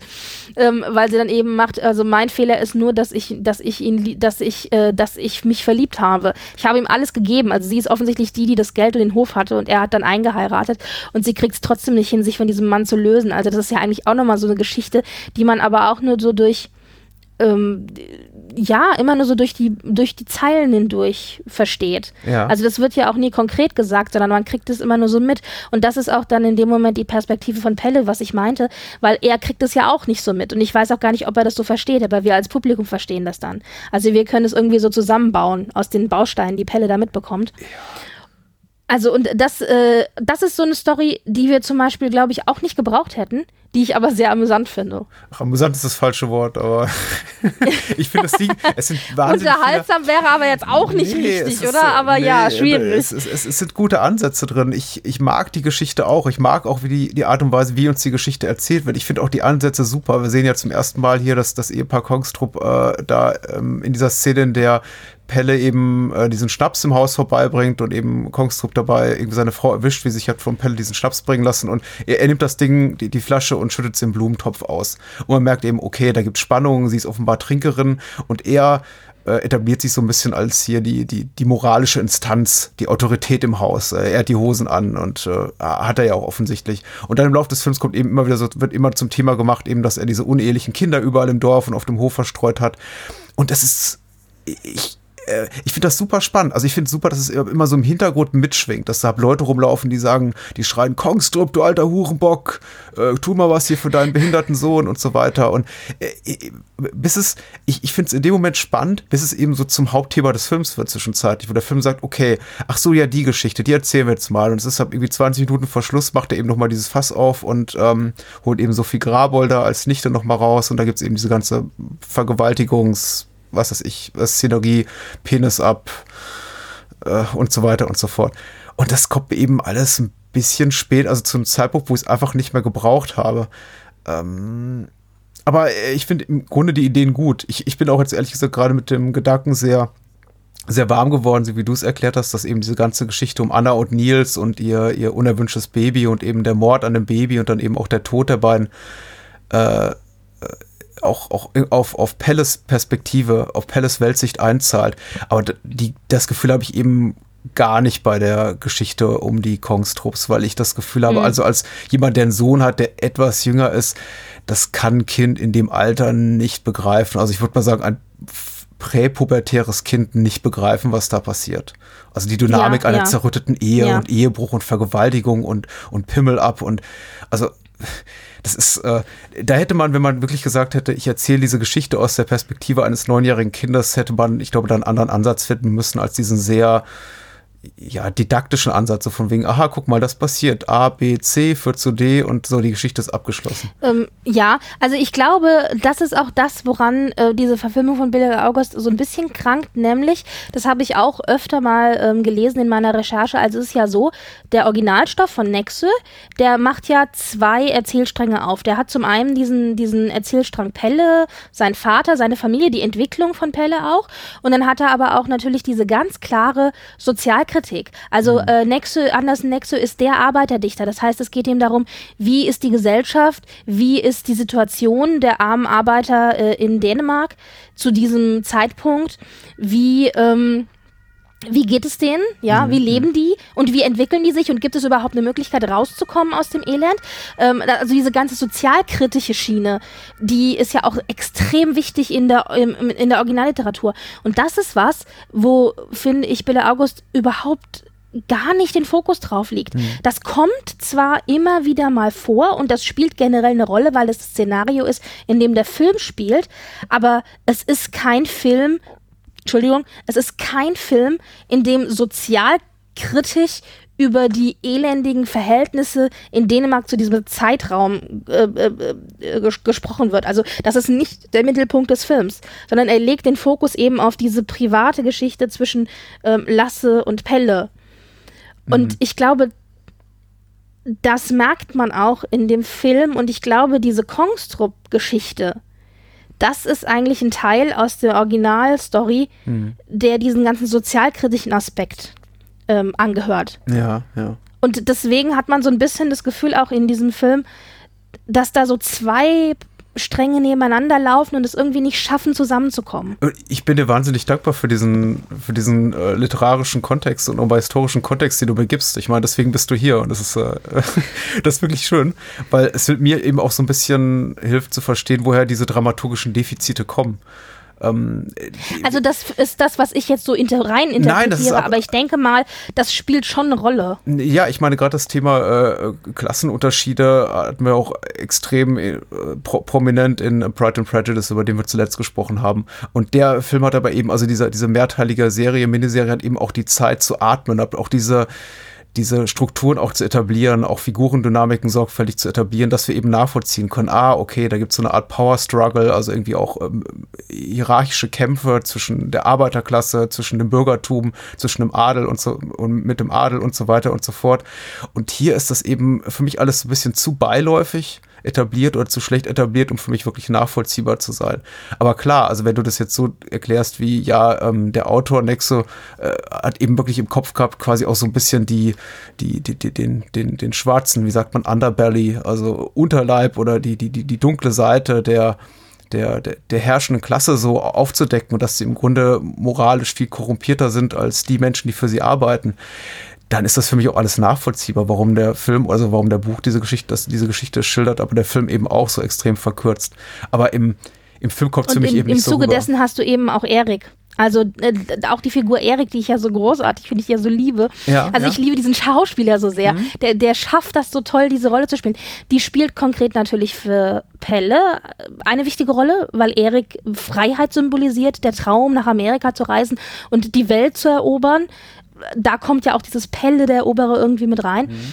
Und, und aber die ist so ein bisschen eine Verknüpfung zwischen diesen Verhandlungssträngen, weil er natürlich auch als Arbeiter äh, aufmüpfig ist, sich gegen die Obrigkeit stellt und aber dafür dann am Ende abgestraft wird, natürlich auch. Also ist auch ganz spannend zu sehen, wo das hinführt. Also diese Figur von Eric fand ich auch super, super wichtig für die Handlung, gu- gut porträtiert vom Schauspieler. Ich, äh, klar, so eine Figur, die eben Sehnsucht symbolisiert, diese Sehnsuchtsorte, an die sich äh, Pelle wünscht, wobei wir eben schon relativ schnell das Gefühl haben, also ich zumindest, dass er eben dort nicht hinkommen wird. Und äh, ja, aber dass er dann so endet, wie er endet. Nee, das hab ich hätte ich auch nicht gedacht, ja. Ja, ich- also das war dann schon eine überraschende äh, Wendung in der Handlung. Ich glaube tatsächlich, sowas funktioniert auf der gedruckten Seite besser als im Film, weil im Film, der Ja. Film muss sich eben sehr, sehr viel Mühe geben durch Schnitt und äh, also durch die Bilder, die er wählt, die er uns da zeigt, ähm, nachvollziehbar zu machen, was genau da passiert oder wie es zu diesem Unfall kommt, aufgrund dessen Erik eben seine, ja, also geistige Zurechnungsfähigkeit verliert. Also er kriegt diesen Schlag auf den Hinterkopf mit diesem äh, Stein, der als Gegengewicht für diesen Brunnen, Zugbrunnen äh, funktioniert. Und der Film gibt eben alle Mühe, das so über, über, über Schnitt, äh, über schnelle Schnitte zu, zu vermitteln als chaotische Sequenz, die eben dazu führt, dass er diesen Unfall erleidet. Aber es wirkt eben schon so ein bisschen, bisschen konstruiert, während ich glaube, das Ja, Buch sich, sich ja, da ja. viel leichter machen kann, als irgendwie mit äh, plötzlich rannte das Pferd weg und der Stein löste sich und batsch. Und der Film muss es halt Das, irgendwie ähm, nachvollziehbar machen in Bildern. Das stimmt. Ich, was ich hier sehr, sehr spannend fand, also mal abgesehen davon, dass das eine Wendung war in der Handlung, die ich nicht erwartet ich habe. auch nicht, nein. ähm, war es auch so, ähm, ich finde das ja so super spannend in dem Moment. Das passiert ja in dem Moment, in dem Erik aufbegehrt und Richtig. mit der Sense sich gegen, die, gegen den Vorarbeiter wendet und ihn da äh, potenziell umbringen will. Und eine Revolution an, anfängt, ja. Also die anderen Arbeiter st ähm, äh, stehen ja zumindest hinter ihm. Äh, ob sie jetzt ihm helfen, ist eine andere Frage. Aber in dem Moment, in dem er quasi ähm, wirklich das durchzieht, äh, passiert ja dieser Unfall. Und dann dachte ich mir auch so, oh Gott, jetzt machen wir noch das Fass auf. Ähm, Schicksal. Ja. Also ist das quasi jetzt, äh, was ist das?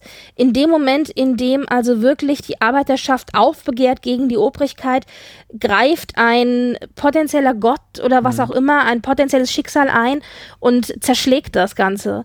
Also das finde ich so spannend. Da könnte man bestimmt auch la ganz lange Hausarbeiten drüber schreiben, Ja. was das jetzt bedeutet. Also dass, dass in dem Moment, in dem eigentlich das Gute durch, äh, also äh, in dem man sich gegen die Obrigkeit stellt, dass da irgendjemand eingreift und das aktiv verhindert. Also ja, ja, äh, naja, das ist jetzt eine Interpretation, die hat jetzt mit Pelle nicht so viel zu tun. Nee, ich Aber das das fand gut, ich auch einen sehr, das sehr interessanten Aspekt.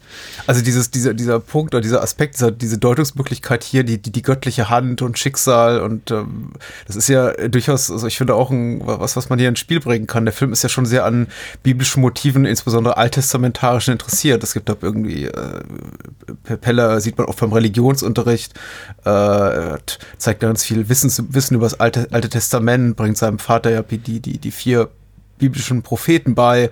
Und also das ist ja schon ein Thema, was immer wieder auf, auf, aufkommt. Wobei man eben das Gefühl hat, der Film ist, ähm, ist äh, nur rein intellektuell daran interessiert, also an der, an der Darstellung dessen, ohne jetzt sich diesem ideologisch zu, ver, zu verschreiben. Ich weiß nicht, wie der, wie der Roman gepolt ist, ob auch der, der Autor Next so extrem hab von diesen ganzen äh, christlichen Motiven angetrieben ist. Und man hat bei dem Film schon so das Gefühl, also das ganze, ob das ganze Thema äh, Christentum und Glauben oder gelebter Glauben im Alltag und auch in der Schule wird sehr kritisch porträtiert, weil eigentlich immer in so Ja. einem sehr, sehr strengen, eher negativ gefärbten Kontext. So, wenn du, wenn du irgendwie hier die, das Alte Testament nicht auswendig bei, bei, herbeizitieren kannst, kriegst du mit der Route ein paar über die Finger. Ja, das ist aber auch etwas, ich weiß gar nicht, ob es das in Deutschland gegeben hat. Ich glaube aber schon. Also ich kenne das vor allen Dingen eben aus der schwedischen Literatur.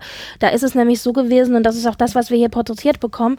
Ähm, der Pfarrer ist regelmäßig, also in die, in die Schulen natürlich gekommen. Hier sehen wir das äh, in dem Film, dass eben in der Schule der Pfarrer derjenige ist, der die Schüler vor die Klasse und die Eltern ruft und die müssen dann Fragen beantworten. Das heißt, da wird aktiv auch gedemütigt natürlich. Ähm, man ist dann in der Hand von dieser äh, Autoritätsfigur Pfarrer. Und ähm, das ist aber so, ähm, das gibt's in der Schule. Aber es war auch so, dass der Pfarrer regelmäßig auf die Bauernhöfe gekommen ist und dann gab es die Katechismusprüfung. Das heißt, da wurden dann die Knechte und Mägde und die Familie auch, aber vor allen Dingen auch die Knechte und Mägde, wurden eben tatsächlich genauso abgefragt. Und wer dann seinen Katechismus nicht konnte oder seine Bibel oder seine Bibelstelle, der ist da auch wirklich aktiv gedemütigt worden und das fiel negativ auf die Bauernfamilie zurück. Also der wurde dann auch entsprechend abgestraft. Ähm, Durchschläge oder durch äh, kein Essen oder was auch immer. Ähm, das war also auch ein soziales Druckmittel, Ja. ganz deutlich. Und ähm, das ist auch, da, hier kommt wieder das Sozialkritische rein. Also hier, das ist wieder dieser sozialkritische Strang, der hier sich, der, der im Original, äh, in der Originalliteratur äh, wie er sich durchzieht und der hier auch wieder gezeigt wird. Und das, ähm, da, das ist das, was hier gezeigt wird, denke ich. Also das, was, also diese noch, hier wird nochmal eben so dieses, diese, diese Kluft aufgemacht zwischen Autorität, Kirche auch als Autorität und dem Rest der Bevölkerung. Das fand ich auch so, das war für mich so mit die, mit die stärksten Szenen tatsächlich. Also in denen ich doch das Gefühl hatte, der Film hat tatsächlich was zu sagen, wo eben auch so ein bisschen mehr die, dieses, äh, die Agenda des Films durchscheint, die der Film in vielen Momenten einfach für mich nicht hatte, die oder Ja. nur halbherzig verfolgt schien, eben wie bei den jetzt Kongstrupps, was wir jetzt zu, zu Genüge äh, erläutert haben, wo ich das Gefühl habe, okay, der Film will mir schon was sagen über, über die Korruption der Obrigkeit, aber so, so richtig kann er mir das nicht transportieren. Aber da kam das eben sehr gut durch und äh, das hat mir gut gefallen. Äh, und Auch der Lehrer. Ja, Also, das ist ja auch so eine lächerliche Figur. Lass uns gerne über positive Aspekte des Films reden, weil ich habe da auch Ja. so noch, noch zwei, drei, die ich nennen möchte. Ich möchte, dass jetzt hier irgendwie rüberkommt, wie Pelle der Obra ist ein nicht sehenswerter Film, weil man kann ihn durchaus gucken. Also. Genau, wir waren jetzt so kritisch, aber man kritisiert ja nur das, was man eigentlich grundsätzlich äh, vielleicht mag. Ja, nein. Also ich mag ihn sehr, sehr gerne. Ich mag ihn trotzdem immer noch sehr gerne. Ich bin mir der Fehler bewusst, aber ähm, äh, Grund, also für mich spielt dann schon äh, alleine diese, diese, dieses Zusammenspiel zwischen Pelle und Lasse oder eben Max von Süde und Pelle, mhm. der übrigens, apropos ähm, der Schauspieler Pelle Wengergard, der Pelle spielt, ist tatsächlich nach Pelle, dem der Figur aus dem Roman benannt. Ja. Hm. Total lustige, so lustige, lustiger Funfact nebenbei. ähm, das ist ja auch ein Stoff und ein Buch, der in Dänemark sehr, sehr populär ist, sehr bekannt, sehr viel verfilmt, sehr viel ja. Theater, sehr viel Musical und so. Und ähm, äh, die Mutter von äh, dem äh, Schauspieler Pelle eben hat ihn wohl tatsächlich nach dem Pelle aus dem Buch so benannt. Ja, ja. ja. aber äh, ja, positive Aspekte. Äh, zahlreiche. Also erstmal ästhetisch, äh, der Film sieht super aus. Also er hat einige wirkliche, er hat einige Bilder auch, finde ich, zu bieten, die wirklich im, im, im, Gedächtnis hängen bleiben. Diese erfrorene Leichen auf dem äh, kleinen Beiboot, was die irgendwie so im Winter an, Wahnsinn, ziehen. Ja. Sieht super aus. Einfach der Gedanke. Also ich, ich, ich bin mir auch sicher, andere Filme haben das zitiert oder Serien. Ich denke an The Terror, diese Amazon AMC-Serie, die kürzlich lief. Ich glaube, die hat ähnliche Bilder zu bieten und wahrscheinlich direkt hier mhm. aus Pelle der Obra geklaut. Ähm, das ist auch so ein Bild, was, was hängen bleibt. Diese drei erfrorene Menschen auf, auf dem Boot, wo du eben wirklich nur noch so schemhaft die, die, die Körper unter dem, unter der Eiskruste erkennst. Alles ganz super. Oder wie die, wie die Wolken ziehen über diese Weizenfelder, als irgendwie die Jahre, kurz vor dem Wechsel der Jahreszeiten, vor, ähm, bevor der Herbst zum Winter wird. Überhaupt die ganzen Landschaften sind super also Schneegestöber. Ich liebe sowieso Filme, die im Schnee spielen. Ich glaube, das hat wir bei Ophelasch auch schon kurz besprochen.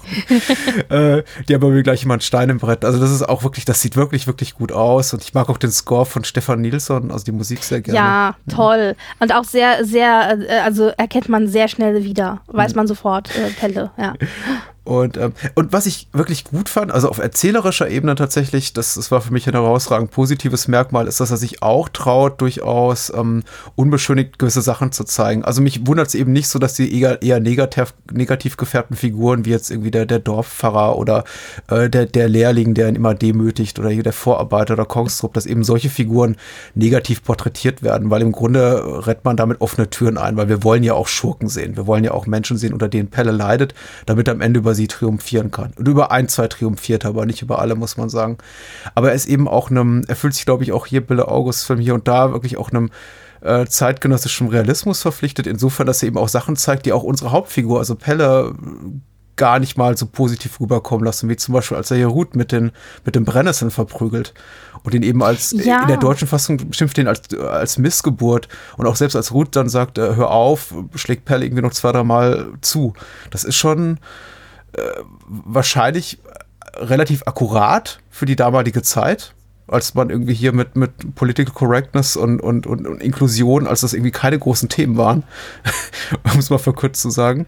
Aber ich glaube, nicht jeder Film hätte den Mut gehabt, unseren Protagonisten so offen auch, ja, wie eben Kind seiner Zeit darzustellen, mit allen Makeln. Ja, diese Szene fand ich auch, ähm, ich habe da echt, also die hat mich echt erschüttert, mhm. muss ich sagen. Die hat mich ganz stark angegangen, ähm, äh, weil Pelle, den wir ja durchweg als positive Figur sehen, der eigentlich eher derjenige ist, der unter den anderen leidet, mhm. dann selber zum Quäler wird. Ja? Genau. Also es gibt nur eine Figur, die noch niedriger steht als Pelle und das ist Röd. Mhm. Und ähm, das, ja, also das da wird, da wird ja im Grunde auch nur das gelebt, was ihm vorgelebt genau. wird. Also er lebt aus, was ihm vorgelebt wird das ist schon, ich fand das auch, ähm, ich fand das auch großartig. Ich fand das toll, dass das so gezeigt worden ist. Mhm. Ähm, ich, das hat man wirklich selten, finde Also zumindest fühlt sich das oft so an, dass die Hauptfigur dann doch eben, wie gesagt, so als äh, nur durchweg positiv gezeigt wird und hier das eben nicht der Fall ist. Ich glaube, ich meine, es ist klar, woher das kommt. Genau, ja. nämlich aus den Gründen wird es gezeigt, war, die, die du gerade erläutert hast. Es ist eben so quasi, dass das, das, das Böse frisst sich irgendwie nach unten hin fort und diese, diese Tendenz, irgendwie immer nach unten zu treten und nach oben zu kriechen, das ist eben auch was, wovon die, die, sagen wir mal, die unteren Klassen jetzt nicht äh, frei von sind. Ähm, interessant finde ich aber, dass eben der Film nicht dann später, es gibt so eine quasi Versöhnungsszene, als eben Ruth und Pelle sich bei diesem Jahrmarkt dann später wieder treffen und Ruth ist eben so einer von den, den Freaks in der Freakshow So, so kann man das, glaube ich, beschreiben. Ja. Äh, und, und offenbar dort sehr glücklich. Und ja, dann tanzen sie wieder, wieder miteinander. Aber was der Film uns eben nicht bietet, was wahrscheinlich so ein, ein Hollywood-Streifen dieser und damaliger Tage gemacht hätte, ist irgendwie so eine klassische Versöhnungsszene, wo dann eben Pelle sagt, du, es tut mir leid, ich hätte das nicht tun sollen und so weiter und so fort. Insofern finde ich das eben schon so mutig, dass der Film das eben erstmal einfach so dann auch für eine Stunde Laufzeit in der wir dann Ruth eben auch nicht wiedersehen, erstmal so stehen lässt. So, oh. Ja, wobei ähm, so, so ein bisschen einlenkt, äh, einlenken tut er ja schon in Ja. dem Moment ähm, nach der Pfarrerszene, also nach der Schulszene, rennt ja Rüd weg, denn er ist gedemütigt worden vor der Schule, seine äh, Mutter war auch nicht da und nichts. Und dann rennt er ja weg und dann hört man und, und, und dann habe ich so gedacht, ja gut, der wird jetzt halt mal, keine Ahnung, für eine Stunde oder zwei weg sein, vielleicht im, irgendwo sich in den Busch zurückziehen und heulen und dann ist er wieder da. Und dann war er ja wirklich weg, das heißt, er ist abgehauen und Pelle ähm, ahnt wohl, dass das nicht nur so ein kurzer Ausflug wird und schreit ihm ja noch hinterher, wenn du jetzt nicht zurückkommst, dann kommst du nicht in den Himmel. Wo ich noch so dachte, wo, also wo ich noch so dachte, wie das so verankert ist in den in dieses Reli diese religiöse Unterdrückung quasi, wie das so im Kopf ist, dieses, wenn du das nicht so und so machst, das ist ja immer dieses klassische, mit, womit dir gedroht wird, dann kommst du auch nicht in den Himmel. Und dann sagt er aber noch so, wenn du zurückkommst, kriegst du mein Messer. Und dann denkt man noch so, das Messer ist ja einer der, das Besitztum von Pelle, das ihm am wichtigsten ist, ja. Also wie wichtig es in dem Moment ihm doch ist, dass Rüd irgendwie nicht einfach abhaut. Und da lenkt es so ein bisschen ein. Also da merkt man doch, okay, da setzt Pelle doch, glaube ich, doch mehr Gewicht auf diese Freundschaft oder Pseudo-Freundschaft oder wie auch immer man das dann nennen möchte, als man das, als man das äh, meint. Also in dem Moment dachte ich auch, ach guck, es scheint ihm doch wichtiger zu sein, Ja. als ich vermutet habe. Ja. Und dann taucht er später erst wieder, wie gesagt, auf. Also Ja. dann spielt er aber auch keine Rolle mehr. Dann ist er plötzlich weg. Also das ist auch diese, das sind diese Handlungsstränge, die dann so auftauchen und dann sind sie irgendwie, dann werden sie auch eine Stunde nicht erwähnt. Dann so, hm, okay. ja. Ja, und ich glaube, ich musste auch nochmal differenzieren, nämlich zwischen ab den Sachen, von denen ich erwartet habe, dass sie eine Rolle spielen, weil ich denke, naja, eben einer klass klassischen Dramaturgie folgend muss das einfach später noch eine größere Rolle spielen, wie das, das Messer oder bestimmte Figuren, die dann eben einfach verschwinden aus der Handlung. Ähm, äh, manchmal, ich glaube, habe ich mich aber auch deswegen so ein bisschen geärgert oder war, war enttäuscht, weil ich das die Hoffnung hatte, dass sie eine größere Rolle spielen, das aber eben nicht taten. Und ich fand eben auch gerade den Darsteller, also Tro Trolls Asmussen von, von Ruth, sehr toll und die Dynamik zwischen ihm und, und Pelle Wennegard äh, super, dem Darsteller von Pelle. Äh, das, das hat mir eben unglaublich viel Spaß gemacht. Ich gucke eben auch gerne Jugendfilme, weil ich gerne junge Menschen miteinander im Umgang sehe und sehe, wie die aufwachsen und wie die quasi auch so zu ihrem Charakter finden und ihre, ihre Form finden im Leben und ihren Platz. Und ähm, so, so gern ich eben Lasse mochte, Max von Sydow fehlte mir eben auch so eine, naja, prominente auch Kinderfigur, also ein Gegenspieler, ein Gegenpart zu Pelle, mit dem er interagieren kann. Und das gibt's eben kaum. Da gibt's eben Rüd, dieser Junge, der eben weder intellektuell noch ja, was so sein, sein, sein, sein Standing auf dem Hof betrifft, äh, ihm ansatzweise gewachsen ist und den er auch mal demütigen kann nach Belieben. Und ansonsten gibt's eben nur Kinder, die ihn, die ihn demütigen. So wirklich Bullies, die ihn rumschubsen, die ihn wirklich, also demütigen. Ja, weil er eben der Außenseiter ist, er ist halt der Schwede. Ja, ja. ich, ich Ähm, wollte sagen Rüpel, aber das wäre noch viel zu kurz gegriffen. Die, die, die missbrauchen Ja. ihn ja wirklich fast. Also. Ja, und äh, aktiv. Und da, da sind aber auch wieder, da sind ja auch zwei Situationen mit, mit den Schülern. Wir haben eine Situation, wo Pelle, um sich den Schülern zu beweisen, ja in dieses eiskalte Wasser springt, wo man denkt, okay, Ja. der ist tot. Ja? Ja. Und dann springt ja tatsächlich auch, und der wäre auch tot gewesen, der wäre ertrunken, der war ohnmächtig, als er dann rausgezogen wurde aus dem, aus dem, aus diesem eiskalten äh, Meer. Und dann springt aber einer dieser Schüler hinterher und zieht ihn raus. Und ich dachte so, oh Gott, also ich habe damit überhaupt nicht gerechnet, dass einer von diesen Bullies dann doch so viel, ähm, ja, äh, wie sagt man, Erbarmen vielleicht oder so viel Geistesgegenwärtigkeit und, und Mitleid dann in dem Moment zeigt und den tatsächlich rauszieht. Also der riskiert ja dann in dem Moment auch sein eigenes Leben, ja. Das war das eine, wo ich überrascht war, wo ich dann ein bisschen das Gefühl hatte im Laufe des Filmes, als dann wieder Szenen mit den Schülern kamen, dass sich jetzt vielleicht so eine Art ähm, ja, zumindest äh, Waffenstillstand etabliert hat. Dann dachte ich, okay, gut, die Sache ist gegessen. Und dann kommt ja ein bisschen später diese Szene, wo diese vier oder fünf Jungs ihn dann aufs Eis raustreiben und ja im Grunde und sagen, äh, geh zurück nach, nach Schweden, wir wollen dich hier nicht. Und er dann eben auf diese Eisschollen rausrennt, die ähm, nicht, also die nicht fest sind, wo er es irgendwie schafft, ähm, im großen Bogen zurück ans Ufer zu kommen, halb, halb nass und äh, angefroren und da aber auch die ganze Zeit das Risiko besteht, dass er ertrinkt. Ja. Ja. Und ich dachte so, wo kommt das jetzt her?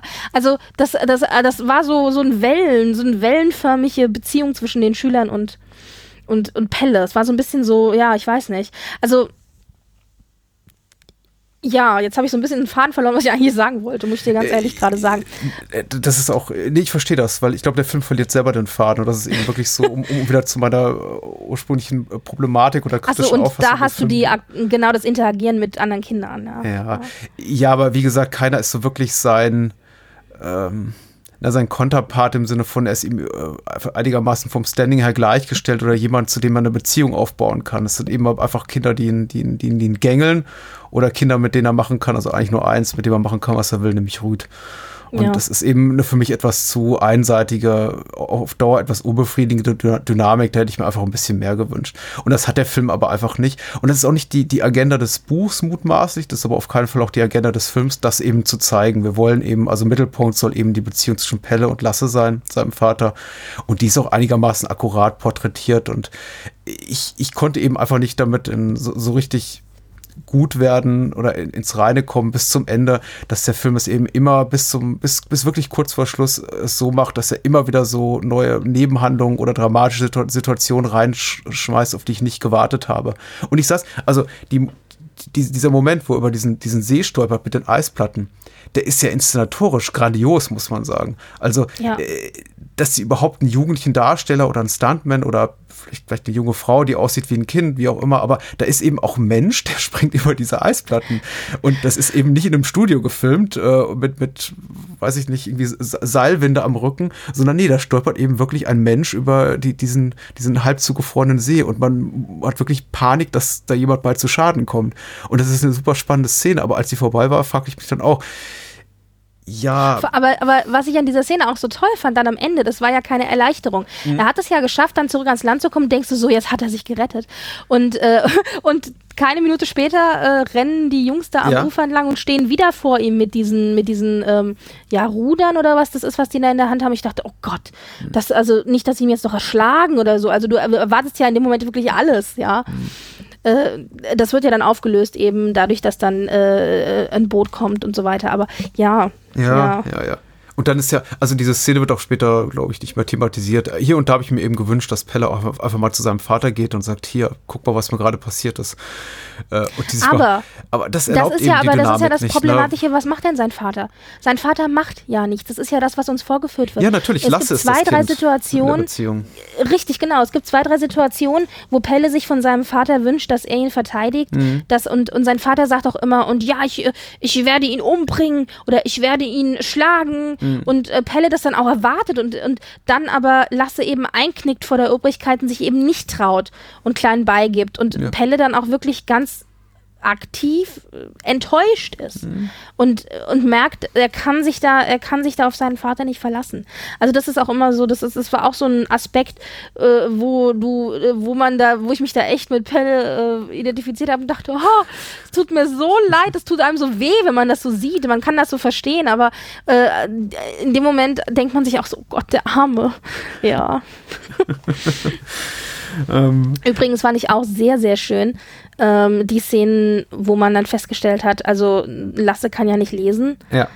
Und als dann, und deswegen ist es ihm auch irgendwie wichtig, dass sein Sohn in die Schule geht. Also Pelle wird jetzt nicht der Intelligenzbolzen werden, aber er hat zumindest ein, ein be- bessere Aspekte, wenn er zum Beispiel lesen und schreiben kann und rechnen.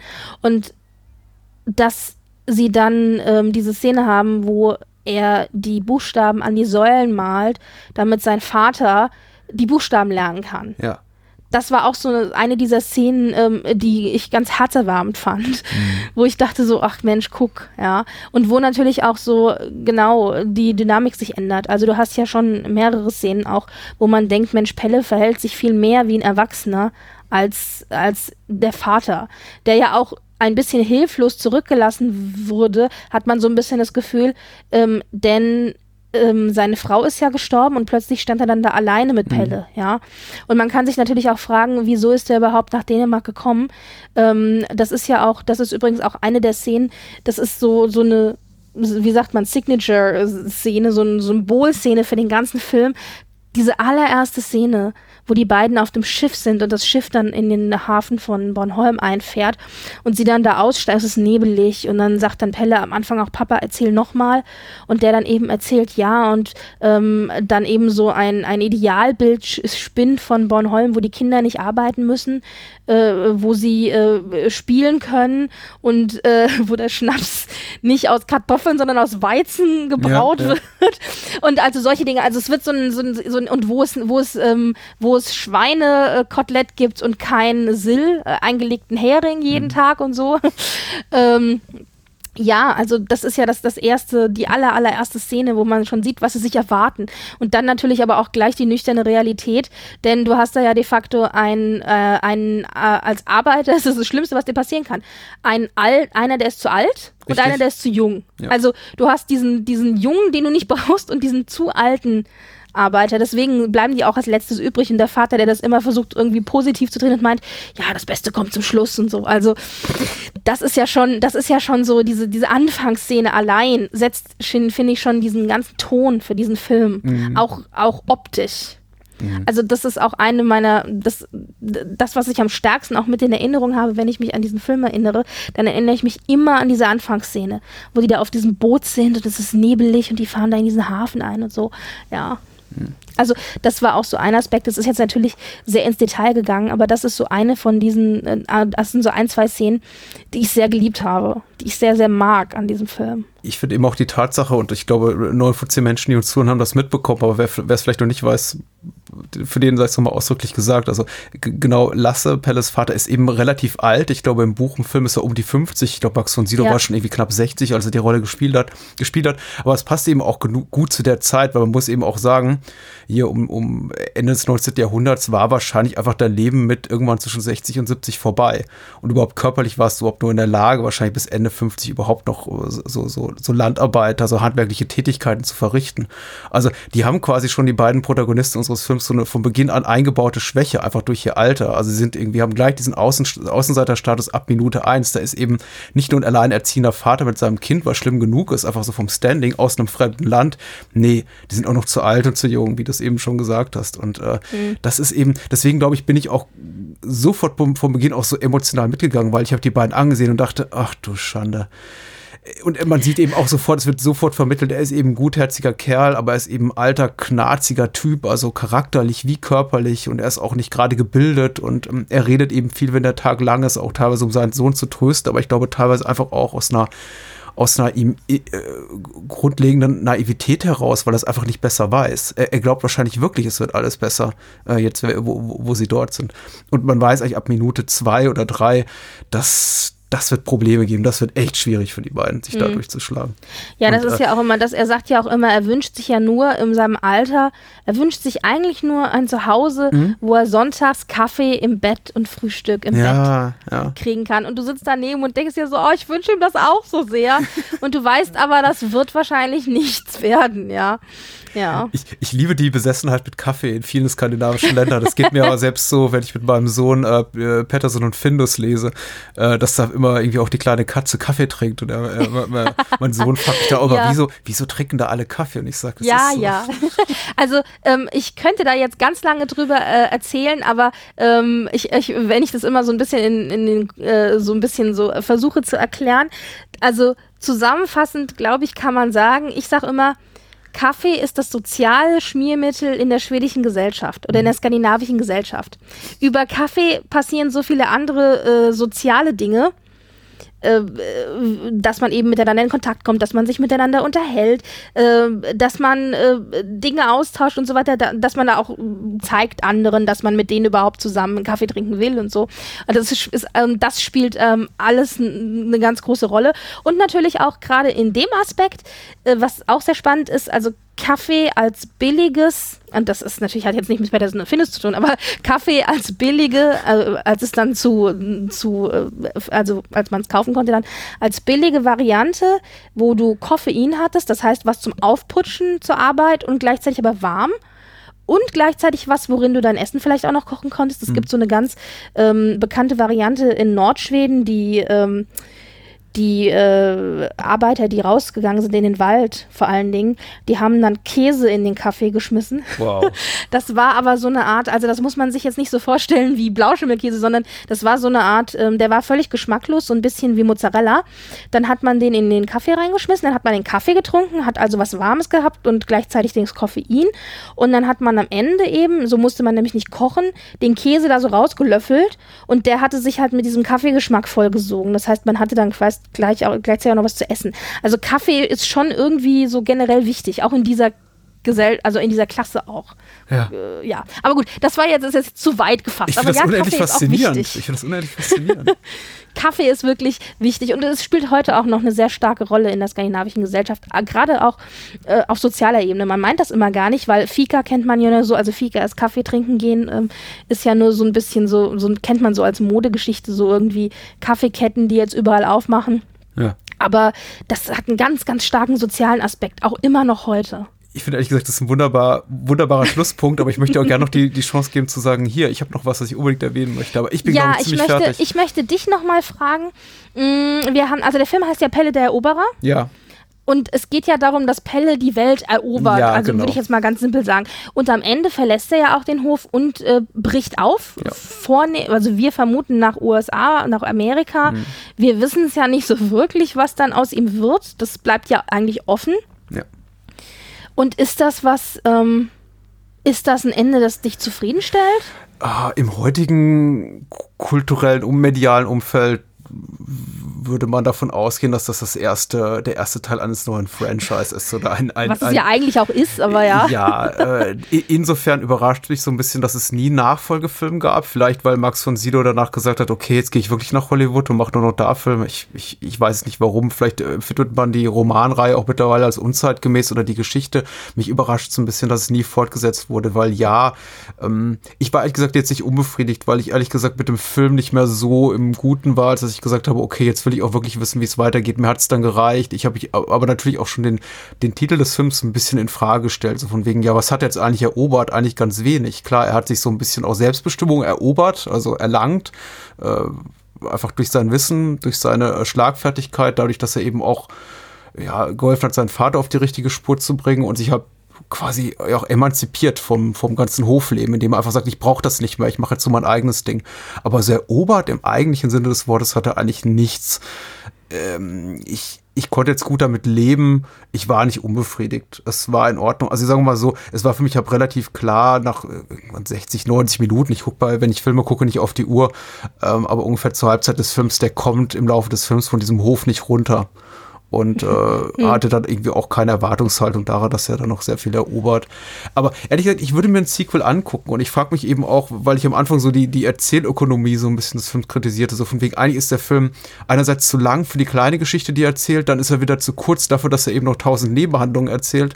Äh, Ophilasch ist mit 80 Minuten und einer kurzen, knackigen, sehr geradlinigen Geschichte so viel besser und Pride and Prejudice auch, die, die schaffen eben dann ab über, über sechs Stunden das zu erzählen, was eben auch sechs Stunden braucht. Und Pelle der Ober ist irgendwie so mittendrin und nichts Halbes und nichts Ganzes. Also ich, ich wundere mich, wenn ich auf den Film so blicke, dass daraus nicht, weil es wird sich komplett anbieten, hat eine, eine, eine Miniserie gemacht wurde oder vielleicht auch eine Serie, die über mehrere Staffeln geht. Weil, weil da Ja, ist das so viel- wundert mich ehrlich gesagt so viel auch. wenn man wirklich auch nur den, das erste Buch vielleicht nimmt. Das ist ja auch wirklich nur das erste Buch, das hier im Film behandelt wird. Ähm, die, ähm, also die Geschichte von Pelle, die ändert sich dann sehr stark. Also von dem, von dem ersten Buch hin zum letzten Buch gibt es da sehr, sehr starke ähm, Unterschiede und die Geschichten sind sehr, sehr unterschiedlich. Ich glaube, das ist so ein bisschen auch das Problem, warum man jetzt zum Beispiel sagt, man macht keine Serie mit allen vier Büchern. Aber man hätte ja zumindest vielleicht die ersten beiden nehmen können, dass man sagt, man nimmt das erste, was eben die Kindheit schildert und vielleicht das zweite, was noch so ein bisschen die Jugend äh, und das Aufwachsen schildert. Wobei da die Handlung auch ganz anders ist. Das erste spielt eben auf dem Hof und das zweite dann in der Stadt, wo er eine Ausbildung als Schuhmacher macht, Ja. später. Ähm, aber da, also da ändert sich es nochmal komplett. Also, aber ich verstehe auch nicht, warum man nicht zumindest das erste Buch nochmal als Serie gemacht hat. Also das würde ich mir, hätte ich mir auch irgendwie gewünscht. Ähm, es gibt wohl, es gibt immer wieder Pläne für eine Fortsetzung wohl. Und ähm, Wille August hat wohl auch ein Drehbuch geschrieben für Ja. eine Fortsetzung. Das gibt es wohl, aber ich denke, die Verfilmung wird nichts mehr. Also man hört immer mal wieder was äh, und Max von Sydow, also wenn es nochmal eine Fortsetzung geben sollte, dann wahrscheinlich auch nicht mit Max von Sydow. Ähm, und dann ist es wie, ein, dann ist es schon quasi, quasi wieder wie ein Remake fast. Aber Bela August hat wohl in einem Interview mal gesagt, was ich ganz spannend fand, dass er es wirklich bereut, dass er nicht direkt danach, nachdem der erste Film rausgekommen ist, eine Fortsetzung gemacht hat. Ja. Er hätte gerne eine Fortsetzung gemacht. Und dann ging die Zeit ins Land und jetzt haben wir 2019 und er glaubt nicht, dass das nochmal was wird. Ich glaube Ja. auch. Und äh, für Max von Sydow ist das ja eine seiner, neben Siebenten Siegel, neben Exorzist, äh, hier ist ja Pelle Eroberer, einer seiner ja, äh, Standout-Rollen, seine ikonischen Ja. Rollen, die er eben je gespielt hat. Und er ist ja mittlerweile jetzt auch, er ist, er ist, er über 90, glaube ich, 91. Ja, ja, so. ja, ja, ja. Also, Also, das, das wird nichts mehr. Ich weiß nicht, welche Rolle er da noch spielen sollte. Also selbst hier ist er schon grenzwertig. Man guckt ihn oft an und denkt sich, ja, ich weiß gar nicht, ob du überhaupt auf dieser Farbe noch so arbeiten könntest, weil er war eben damals schon in fast, also schon sehr seniorigem Alter vor gut 30 Jahren. Wobei ich aber finde, dass das der Rolle insofern gut tut, als dass man ja, ähm, wenn man sein Leben lang körperlich hart gearbeitet Ja. hat, einfach auch früh altert. Also dann super. geht das noch. Äh, Ich finde das spitze. Ich finde es grundsätzlich immer gut, ehrlich gesagt, wenn, wenn Schauspieler nach, nach, nach Typ eher gecastet werden und nach Eignung für die Rolle, als dass man sagt, okay, der oder die hat plus minus genau das Alter, nach dem wir suchen, lass ihn uns casten. Ich gucke mir so Ja. oft Filme an mit Leuten aus der äh, hier Gänsefüßchen Arbeiterklasse, sowas wie, ich weiß nicht, äh, die, das Spielberg Remake von War of the Worlds mit äh, Mhm. Tom Cruise als irgendwie Baggerfahrer oder, oder Kranfahrer. Und, der, und, Ja, dann, ja, ja. und dann in der ersten Szene sehen wir ihn da irgendwie mit nacktem Oberkörper steht und ich denke mir, du bist kein Arbeiter um die 50. Es ist- Sorry, du, so sieht kein Mensch aus, der dieses Leben führt, was du führen sollst. Und Max von Sydow ist eben perfekt. Auch, auch die Tatsache, dass er eben eine Figur spielt, die ungefähr äh, zehn Jahre jünger ist als er selber. Er ist eben, er sieht, auch wenn das böse klingt, ich meine es nicht so runtergewirtschaftet aus. Abgelebt Wirklich aus. ja, richtig, ja, das ist schon so. Ja, ja. Das stimmt. Ja. Das muss so sein. Ja, ähm, ich habe noch drei, äh, drei Kleinigkeiten, so Fun Bitte. Facts, die ich noch anbringen möchte. Ja. Also zum einen, als ich dann das Ganze äh, recherchiert habe und so weiter, bin ich über ein Video gestolpert, leider nur auf Dänisch, ähm, aber man, wenn man will, kann man sich ja trotzdem mal angucken. Und zwar gibt es wohl, ähm, also letztes Jahr ist wohl äh, 2018 ist ein Pelle der Eroberer Musical aufgeführt worden in Dänemark. Oder Musiktheater, also nicht komplett Musical. Und da gibt es einen kleinen Clip mit Thomas Bo Larsen, das ist ein dänischer Schauspieler, der eben äh, den, äh, den Pellefer, also den Vater Lasse, spielt. Und der sich mit Pelle äh, Venegard trifft, dem Erwach also dem Schauspieler, der Pelle gespielt hat, der jetzt auch schon, was ich weiß, 40 oder was ist, ja. Also der ist auf jeden Fall erwachsen. Und das war sehr schön, einfach diesen Pelle zu sehen in erwachsenem Zustand. wo Ich dachte, ach guck, das ist, das ist Pelle, ja so, hm. Also man sieht ihm halt im Gesicht sehr deutlich an, dass er das auch ist, ja. Das ist schon ein sehr bizarrer Moment. Und dann unterhalten die beiden sich darüber, dann gehen die beiden zusammen auf den Hof, wo das gedreht worden ist. Das heißt, man sieht diese Szenerie, wie die heute aussieht oder wie die eigentlich in Wirklichkeit aussieht. Und dann gehen sie auch in diesen vermeintlichen Hühnerstall, der ja eigentlich kein richtiger Hühnerstall war. Und da steht auch noch diese Säule, wo die Buchstaben dran geschrieben worden sind. Das heißt, die sind noch übrig vom Dreh. Da auf dem Hof, die stehen da, also kann man sich angucken als Tourist. Und, ähm, und dann hat, und dann packt, und dann unterhalten sie sich über äh, diese Figur des Vaters und wie eben Thomas Bolarsen den interpretiert, dass er den auch sehr viel härter interpretiert, bla bla. Und dann holt Pelle, also der Pelle Weinegard, zieht dann das Originalmesser von dem Film aus der Tasche und zeigt das äh, Bu Larsen, Thomas Bu Larsen, und ich so, oh, das ist das Originalmesser. Also es war ganz toll. Und dann hat er halt erzählt, dass er das mitnehmen dürfte als Andenken und dass das ganz toll war und dass das was ist, was er auch wirklich sehr, sehr wertschätzt und heute auch noch sehr liebt. Und dann hat er auch noch erzählt, dass Max von Sydow ihm ähm, äh, da, also das, und dann haben die sich ein bisschen unterhalten, so die Beziehung zwischen Pelle und Lasse, aber auch die Beziehung zwischen Pelle, dem Schauspieler, und, und äh, Max von Sydow, wie die zusammengespielt haben. Und dann hat eben Pelle erzählt, dass Max von Sydow ihm noch über zehn Jahre lang jedes Jahr eine Weihnachtskarte geschickt hat, bis er weit in seinen Zwanzigern war. Und dann dachte ich so, ach Gott, wie goldig. Also, dass da irgendwie, äh, also behind the scenes dann doch irgendwie so ein bisschen äh, eine, Art von Freundschaft oder äh, Mentorverhältnis oder was auch immer, wie man es nennen möchte, äh, da war. Also äh, es war sehr schön, das einfach zu sehen, so ähm, 40 Jahre später oder 20 Jahre später, 30 Jahre später, ähm, einen erwachsenen Pelle und ähm, dass da doch irgendwie ein bisschen was übrig geblieben ist und dass das doch irgendwie noch im Gedächtnis, zumindest im dänischen Gedächtnis geblieben ist. Das fand ich sehr schön. Ja, ja, ja. Und, und äh, ich kann mir auch gut das vorstellen, dass der Film eben ein unglaublich hohes Ansehen in seinem Entstehungsland genießt, als eben halt wirklich äh, halt kulturhistorisch wichtiges Manifest, Relikt irgendwie, das einfach auch Ja. äh, tr trotz all seiner Schwächen, ich glaube auch die meisten Dänen und Schweden werden sagen, okay, hier sind die ein oder anderen Schwächen zu finden, aber Ja, natürlich. Aber halt auch die, dieser Stoff ist halt auch so enorm wichtig. Also ich glaube, jedes Kind in Dänemark, jedes Schulkind hat zumindest diesen ersten Band gelesen. Ja. Von, also diese, und das ist ja das, was verfilmt wurde. Also, und wenn sie das nicht gelesen haben, aber ich gehe davon aus, gelesen hat es, glaube ich, echt jeder, dann haben sie zumindest den Film gesehen. Also das ist, glaube ich, klassisch, klassischer Schulstoff, den du da halt jetzt mittlerweile hast. Ähm, das war das eine, was ich sehr schön fand. Was ich dann auch noch ganz nett fand, war, das war so eine Nebeninfo, die ich aufgeschnappt habe. Und zwar ähm, Bille August, der Regisseur, hat jetzt eine Verfilmung oder eine, eine Serie gedreht für Netflix übrigens. Das heißt, man kann es auch im deutschen Netflix sich angucken. Die heißt Lücke Peer, also äh, Hans im Glück. Und das ist ein ganz, ganz bekannter dänischer äh, Roman von einem Autor, der heißt Henrik äh, Pontoppidan.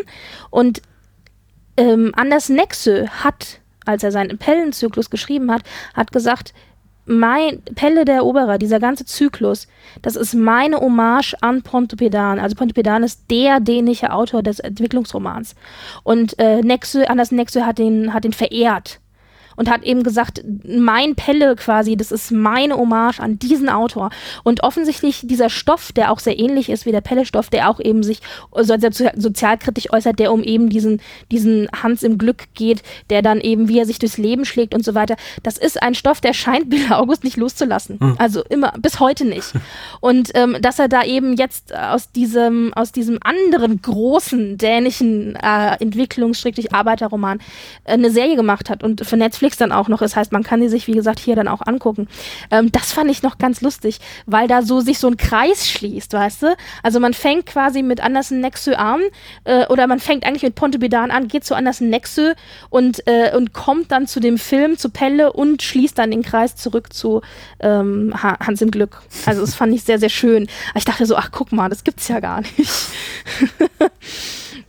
Ähm, und das dritte, was ich noch gerne äh, sagen möchte, das ist ein kleiner Tipp. Und zwar, da er jetzt 150 Jahre an das nächste Jubiläum ist, seitdem er eben geboren wurde, gibt es zurzeit aktuell, das kann man streamen, runterladen geht leider nicht, aber streamen geht aktuell, ähm, gibt es das Hörspiel Pelle der Eroberer ähm, im MDR Hörspielspeicher. Oh, Das heißt, schön. auf der Seite, auf der Seite vom MDR kann man sich das Hörspiel anhören in fünf Teilen, a halbe Stunde. Und ähm, das ist noch ein bisschen ausführlicher als der Film, aber sehr, sehr schön. Also da kann man, kann man das im Moment hören. Und das ist eben im Zuge der Reihe Lesezeit gesendet worden, eben just zum 150. Geburtstag von Andersen Nexo. Oh, wir packen die Links auf jeden Fall in die Shownotes. Ja. Also bevor jetzt die Menschen äh, angestrengt anfangen zu googeln, das äh, die Genau, Arbeit übernehmen. können Sie einfach äh, in, der Show, in den Shownotes nachschauen. auch zu dem genau. Musical, auch zu dem anderen Clip. Äh, Ja. Übrigens, der dritte Teil, äh, das wollte ich jetzt aber das, äh, jetzt noch um Abschluss schließen. Der dritte Teil, weil du gesagt hast, du hast dich gewundert, dass es keine Fortsetzung gibt. Der dritte Teil ist 2017 auch als Musical in Schweden ähm, aufgeführt worden. Ja, ja. Dahin scheint sowieso der Trend zu gehen. Also in Musical-Adaption zu Musical-Adaption. Ich habe dazu ja so ein bisschen äh, zwiegespaltenes Verhältnis, aber äh, ich meine, das kann glücken, aber eben auch nicht. Mich wundert teilweise, aus was für Sachen mittlerweile Musicals gemacht werden. Ja, also dass aus so einem Stoff eben Musical gemacht wird. Auf der anderen Seite, äh, das erinnert mich so ein bisschen so, also es ist natürlich nicht das Gleiche. Ich muss da immer so, wenn ich an sozialkritische Geschichten so denke, muss ich immer an die Newsies denken. Ich weiß nicht, kennst du doch bestimmt, oder? Da gibt's doch diese, diese Disney-Verfilmung, diese ganz äh, äh, prominente. Naja, auf jeden Fall, dritter Teil, sehr viel sozialkritischer, der ist äh, als Musical aufgelegt worden. Ansonsten wird tatsächlich, so wie ich das mitbekommen habe, eher der erste Teil oder die ersten beiden Teile genommen, wenn irgendwie vom Pelle-Stoff was gemacht Ja, wird. ja, ja. Mir scheint der Zug gerade so ein bisschen abgefahren zu sein, aber vielleicht kommen die ganzen großen Abenteuer oder, oder äh, weiß nicht, his- historischen Ich glaube, jetzt kommen Serien erst alle Disney-Filme, oder? wieder. Wir ja, kriegen erstmal alle Disney-Filme in echt. ja, Disney, in echt. Ja, Ja. Disney hat ja zum Glück nicht die Rechte an Pelle der Eroberer. Ich bin mal gespannt, Ja. ob es wiederkommt. Ich meine, eine Zeit lang war das ja wirklich groß und wir hatten eben reihenweise, hab, äh, nicht nur die Jane Austen-Adaption, ist ja mehr jetzt schon in, in der literarischen Ecke, aber ja, auch in der literarischen Ecke ist auch Fackel im Sturm oder Sharp, diese BBC-Serie mit, mit Ja. äh, Sean Bean und so. Aber es gab eben eine Zeit zu Ende der 80er, Anfang der 90er, als man eben reihenweise auch irgendwie diese, diese Art von Stoffen dann eben auf die, zumindest auf die Fernsehbildschirme gebracht hat. Und da wäre für mich eben der richtige Zeitpunkt gewesen, also auch Anno 87, als der Film rauskam, zu sagen, so, und da machen wir jetzt vielleicht noch eine Fernsehserie oder ein Fernsehsequel draus. Im Moment scheint es für mich gerade nicht so ein populäres Genre einfach zu sein, was ankommt, aber ich, ich sehe immer, immer wenn ich sowas sehe, wie jetzt äh, The Terror, diese äh, Dan Simmons äh, Adaption hier für, für AMC, äh, die, die so, mhm. so eine Abenteuer-Horror-Serie, also auch sehr unkonventionell. Wo, wenn ich so sehe, dass sowas einigermaßen erfolgreich läuft, dann habe ich immer so einen Fucken Hoffnung, dass überhaupt dieses ganze Subgenre irgendwie der, der, der literarischen Abenteuergeschichte wieder so ein bisschen zurückkommt. Hier wie da, also im Kino wie im Fernsehen oder im Stream, aber Vielleicht, ja, vielleicht, vielleicht warten wir ewig mal, darauf, ich weiß es nicht. Ich, naja, ewig nicht, aber ich denke, das wird noch einen Moment dauern. Also ich glaube, im Moment sind andere Dinge populärer. Ja, aber guck mal hier, die ganzen äh, Marvel-Serien mit denen, die erfreuen sich jetzt nicht wachsender Popularität. Und immer wenn auch so ein Trend verschwindet, zumindest jetzt nicht, nicht, nicht im Kino, aber aus dem Fernsehen oder aus, äh, aus dem Stream, dass ich denke so, ja, vielleicht macht der ja Platz wieder für so eine andere Art von Unterhaltung. Und das könnte von mir aus auch gerne dann sowas hier sein. Ja, ja, du musst doch ein bisschen Mensch. erzählen, wo du dich sonst so rumtreibst, weil ich finde das ganz spannend. Also in, in doppelter ja. Hinsicht. Erstmal, weil es überhaupt nicht zu dem passt, was wir normalerweise hier so machen in unserem äh, Filmpodcast Panos Kino. Und zum anderen, weil du auch ein neues Projekt am Start hast. Genau, also ähm, äh, das äh, in Anführungszeichen Altprojekt ähm, ist mein Podcast äh, oder unser Podcast zusammen mit meiner Freundin Eva fra namens Frankfurter Kranz. Das ist ein Klatsch- und Tratsch-Podcast. Und ähm, ich muss schon so lachen, weil ich immer schon so, äh, ich höre immer schon so das nicht dazu gesagte, Klatsch und Tratsch, das höre ich nicht. also, also ein Klatsch- und Tratsch-Podcast äh, über die Welt der Reichen und Schönen und äh, wo wir uns dann ähm, regelmäßig darüber austauschen. Und ein weiteres Projekt, das äh, am Start ist, wo äh, die Nullnummer jetzt auch wirklich bald erscheint, das, äh, da sind wir jetzt ganz doll in der Vorbereitung. Das mache ich zusammen mit Lara kennt man vielleicht als die Auslandsschweizerin äh, auf Twitter. Und zwar sind wir beide ganz, ganz große äh, Jane Austen-Fans. Ich meine, ich habe mit dir ja auch die äh, eine Pride and Prejudice-Verfilmung ja besprochen. Und wir haben uns immer irgendwie darüber geärgert, dass es keinen deutschen Jane Austen Podcast gibt. Und du weißt, wie das ist. Ja. Wenn man sich darüber ärgert, dass man was nicht findet, dann landet man doch irgendwann am Ende dabei und sagt, ach, dann mache ich das jetzt eben selber. Ja. und äh, das ist das, was jetzt äh, ansteht. Also wir werden einen deutschsprachigen Jane Austen Podcast auf die Beine stellen und beginnen unseren ähm, und beginnen den eben mit einer Nullnummer ein bisschen über uns und unsere Begeisterung für Austen und dann gehen wir ähm, äh, chronologisch vor, sprich ähm, in der Reihenfolge, in der Austin die Werke geschrieben hat. So besprechen wir die auch. Das heißt, wir fangen an mit Lady Susan, beziehungsweise der Film dazu wäre dann ähm, Love and Friendship. Ja. ja den, den, ich ja sehr toll finde und du nicht. Ja, so. da hatten wir ja auch kurz überlegt, ob wir den besprechen, wo ich ja gesagt habe, ich will den eigentlich nicht besprechen, weil ähm, ich finde, der ist so, so, so anti-Austin. Und das war auch genau die Diskussion, die sich zwischen Lara und mir dann aufgetan hat, als wir darüber diskutiert haben. Also ja. ihr werdet das dann bald hören. Aber ihr setzt schon literarische Schwerpunkte, also ist jetzt nicht irgendwie, ist kein wir, Filmpodcast. Ähm, Sowohl als auch. Ja. Also nein, es ist kein Filmpodcast, aber wir haben beschlossen, weil es so viele tolle Jane Austen-Verfilmungen gibt, die wir eigentlich auch alle wirklich sehr, sehr lieben, dass wir ähm, äh, in den Schwerpunkt das Werk stellen und dann splitten wir das auf in eine Episode Buch hm. und eine Episode Verfilmungen, Schrägstrich Serien. Cool. Ich, ja. ich freue mich da wirklich drauf. Ohne, ohne Flachs. Schön. Da freue ich mich. Äh, Britt, vielen, vielen Dank. Äh, folgt Britt bitte bei, auch, auch bei Twitter, Frankfurter Kranz. Ähm, Be a Lady heißt, glaube ich, euer. By a Lady, genau. Das ist immer das, was Jane Austen unter ihr, unter ihre Bücher geschrieben hat. Also ähm, es gab ja Frauen, die unter dem, äh, unter einem männlichen Namen veröffentlicht hat und bei Jane Austen war klar, dass es eine Frau ist, die ähm, das veröffentlicht hat. Aber sie hat immer nur unterschrieben mit By a Lady, also geschrieben von einer Frau. Ach, By a Lady, sehr schön. genau. ich habe es erstmal hier gerade raus richtig Ja, weil es so, so, so zusammen, ja. ohne okay. Leerzeichen und so, genau. Und da haben wir gedacht, äh, das ist doch genau, äh, so nennen wir uns dann, genau. Also wir heißen By a Lady. Ähm, und man findet uns auf Twitter. Ja, und äh, beides Frankfurter Kranz und By a Lady und äh, mich unter Klumpen 80. Äh, kommt vorbei, edit mich, ich freue mich. Genau. Und ich freue mich auch, hier gewesen zu sein. Also es macht immer sehr viel Spaß. Die Ehre war ganz auf meiner Seite und die Freude auch. Vielen, vielen Dank, Britt. Und ähm, wir hören uns bald wieder, hoffentlich. Ja. Bye, bye. Ciao.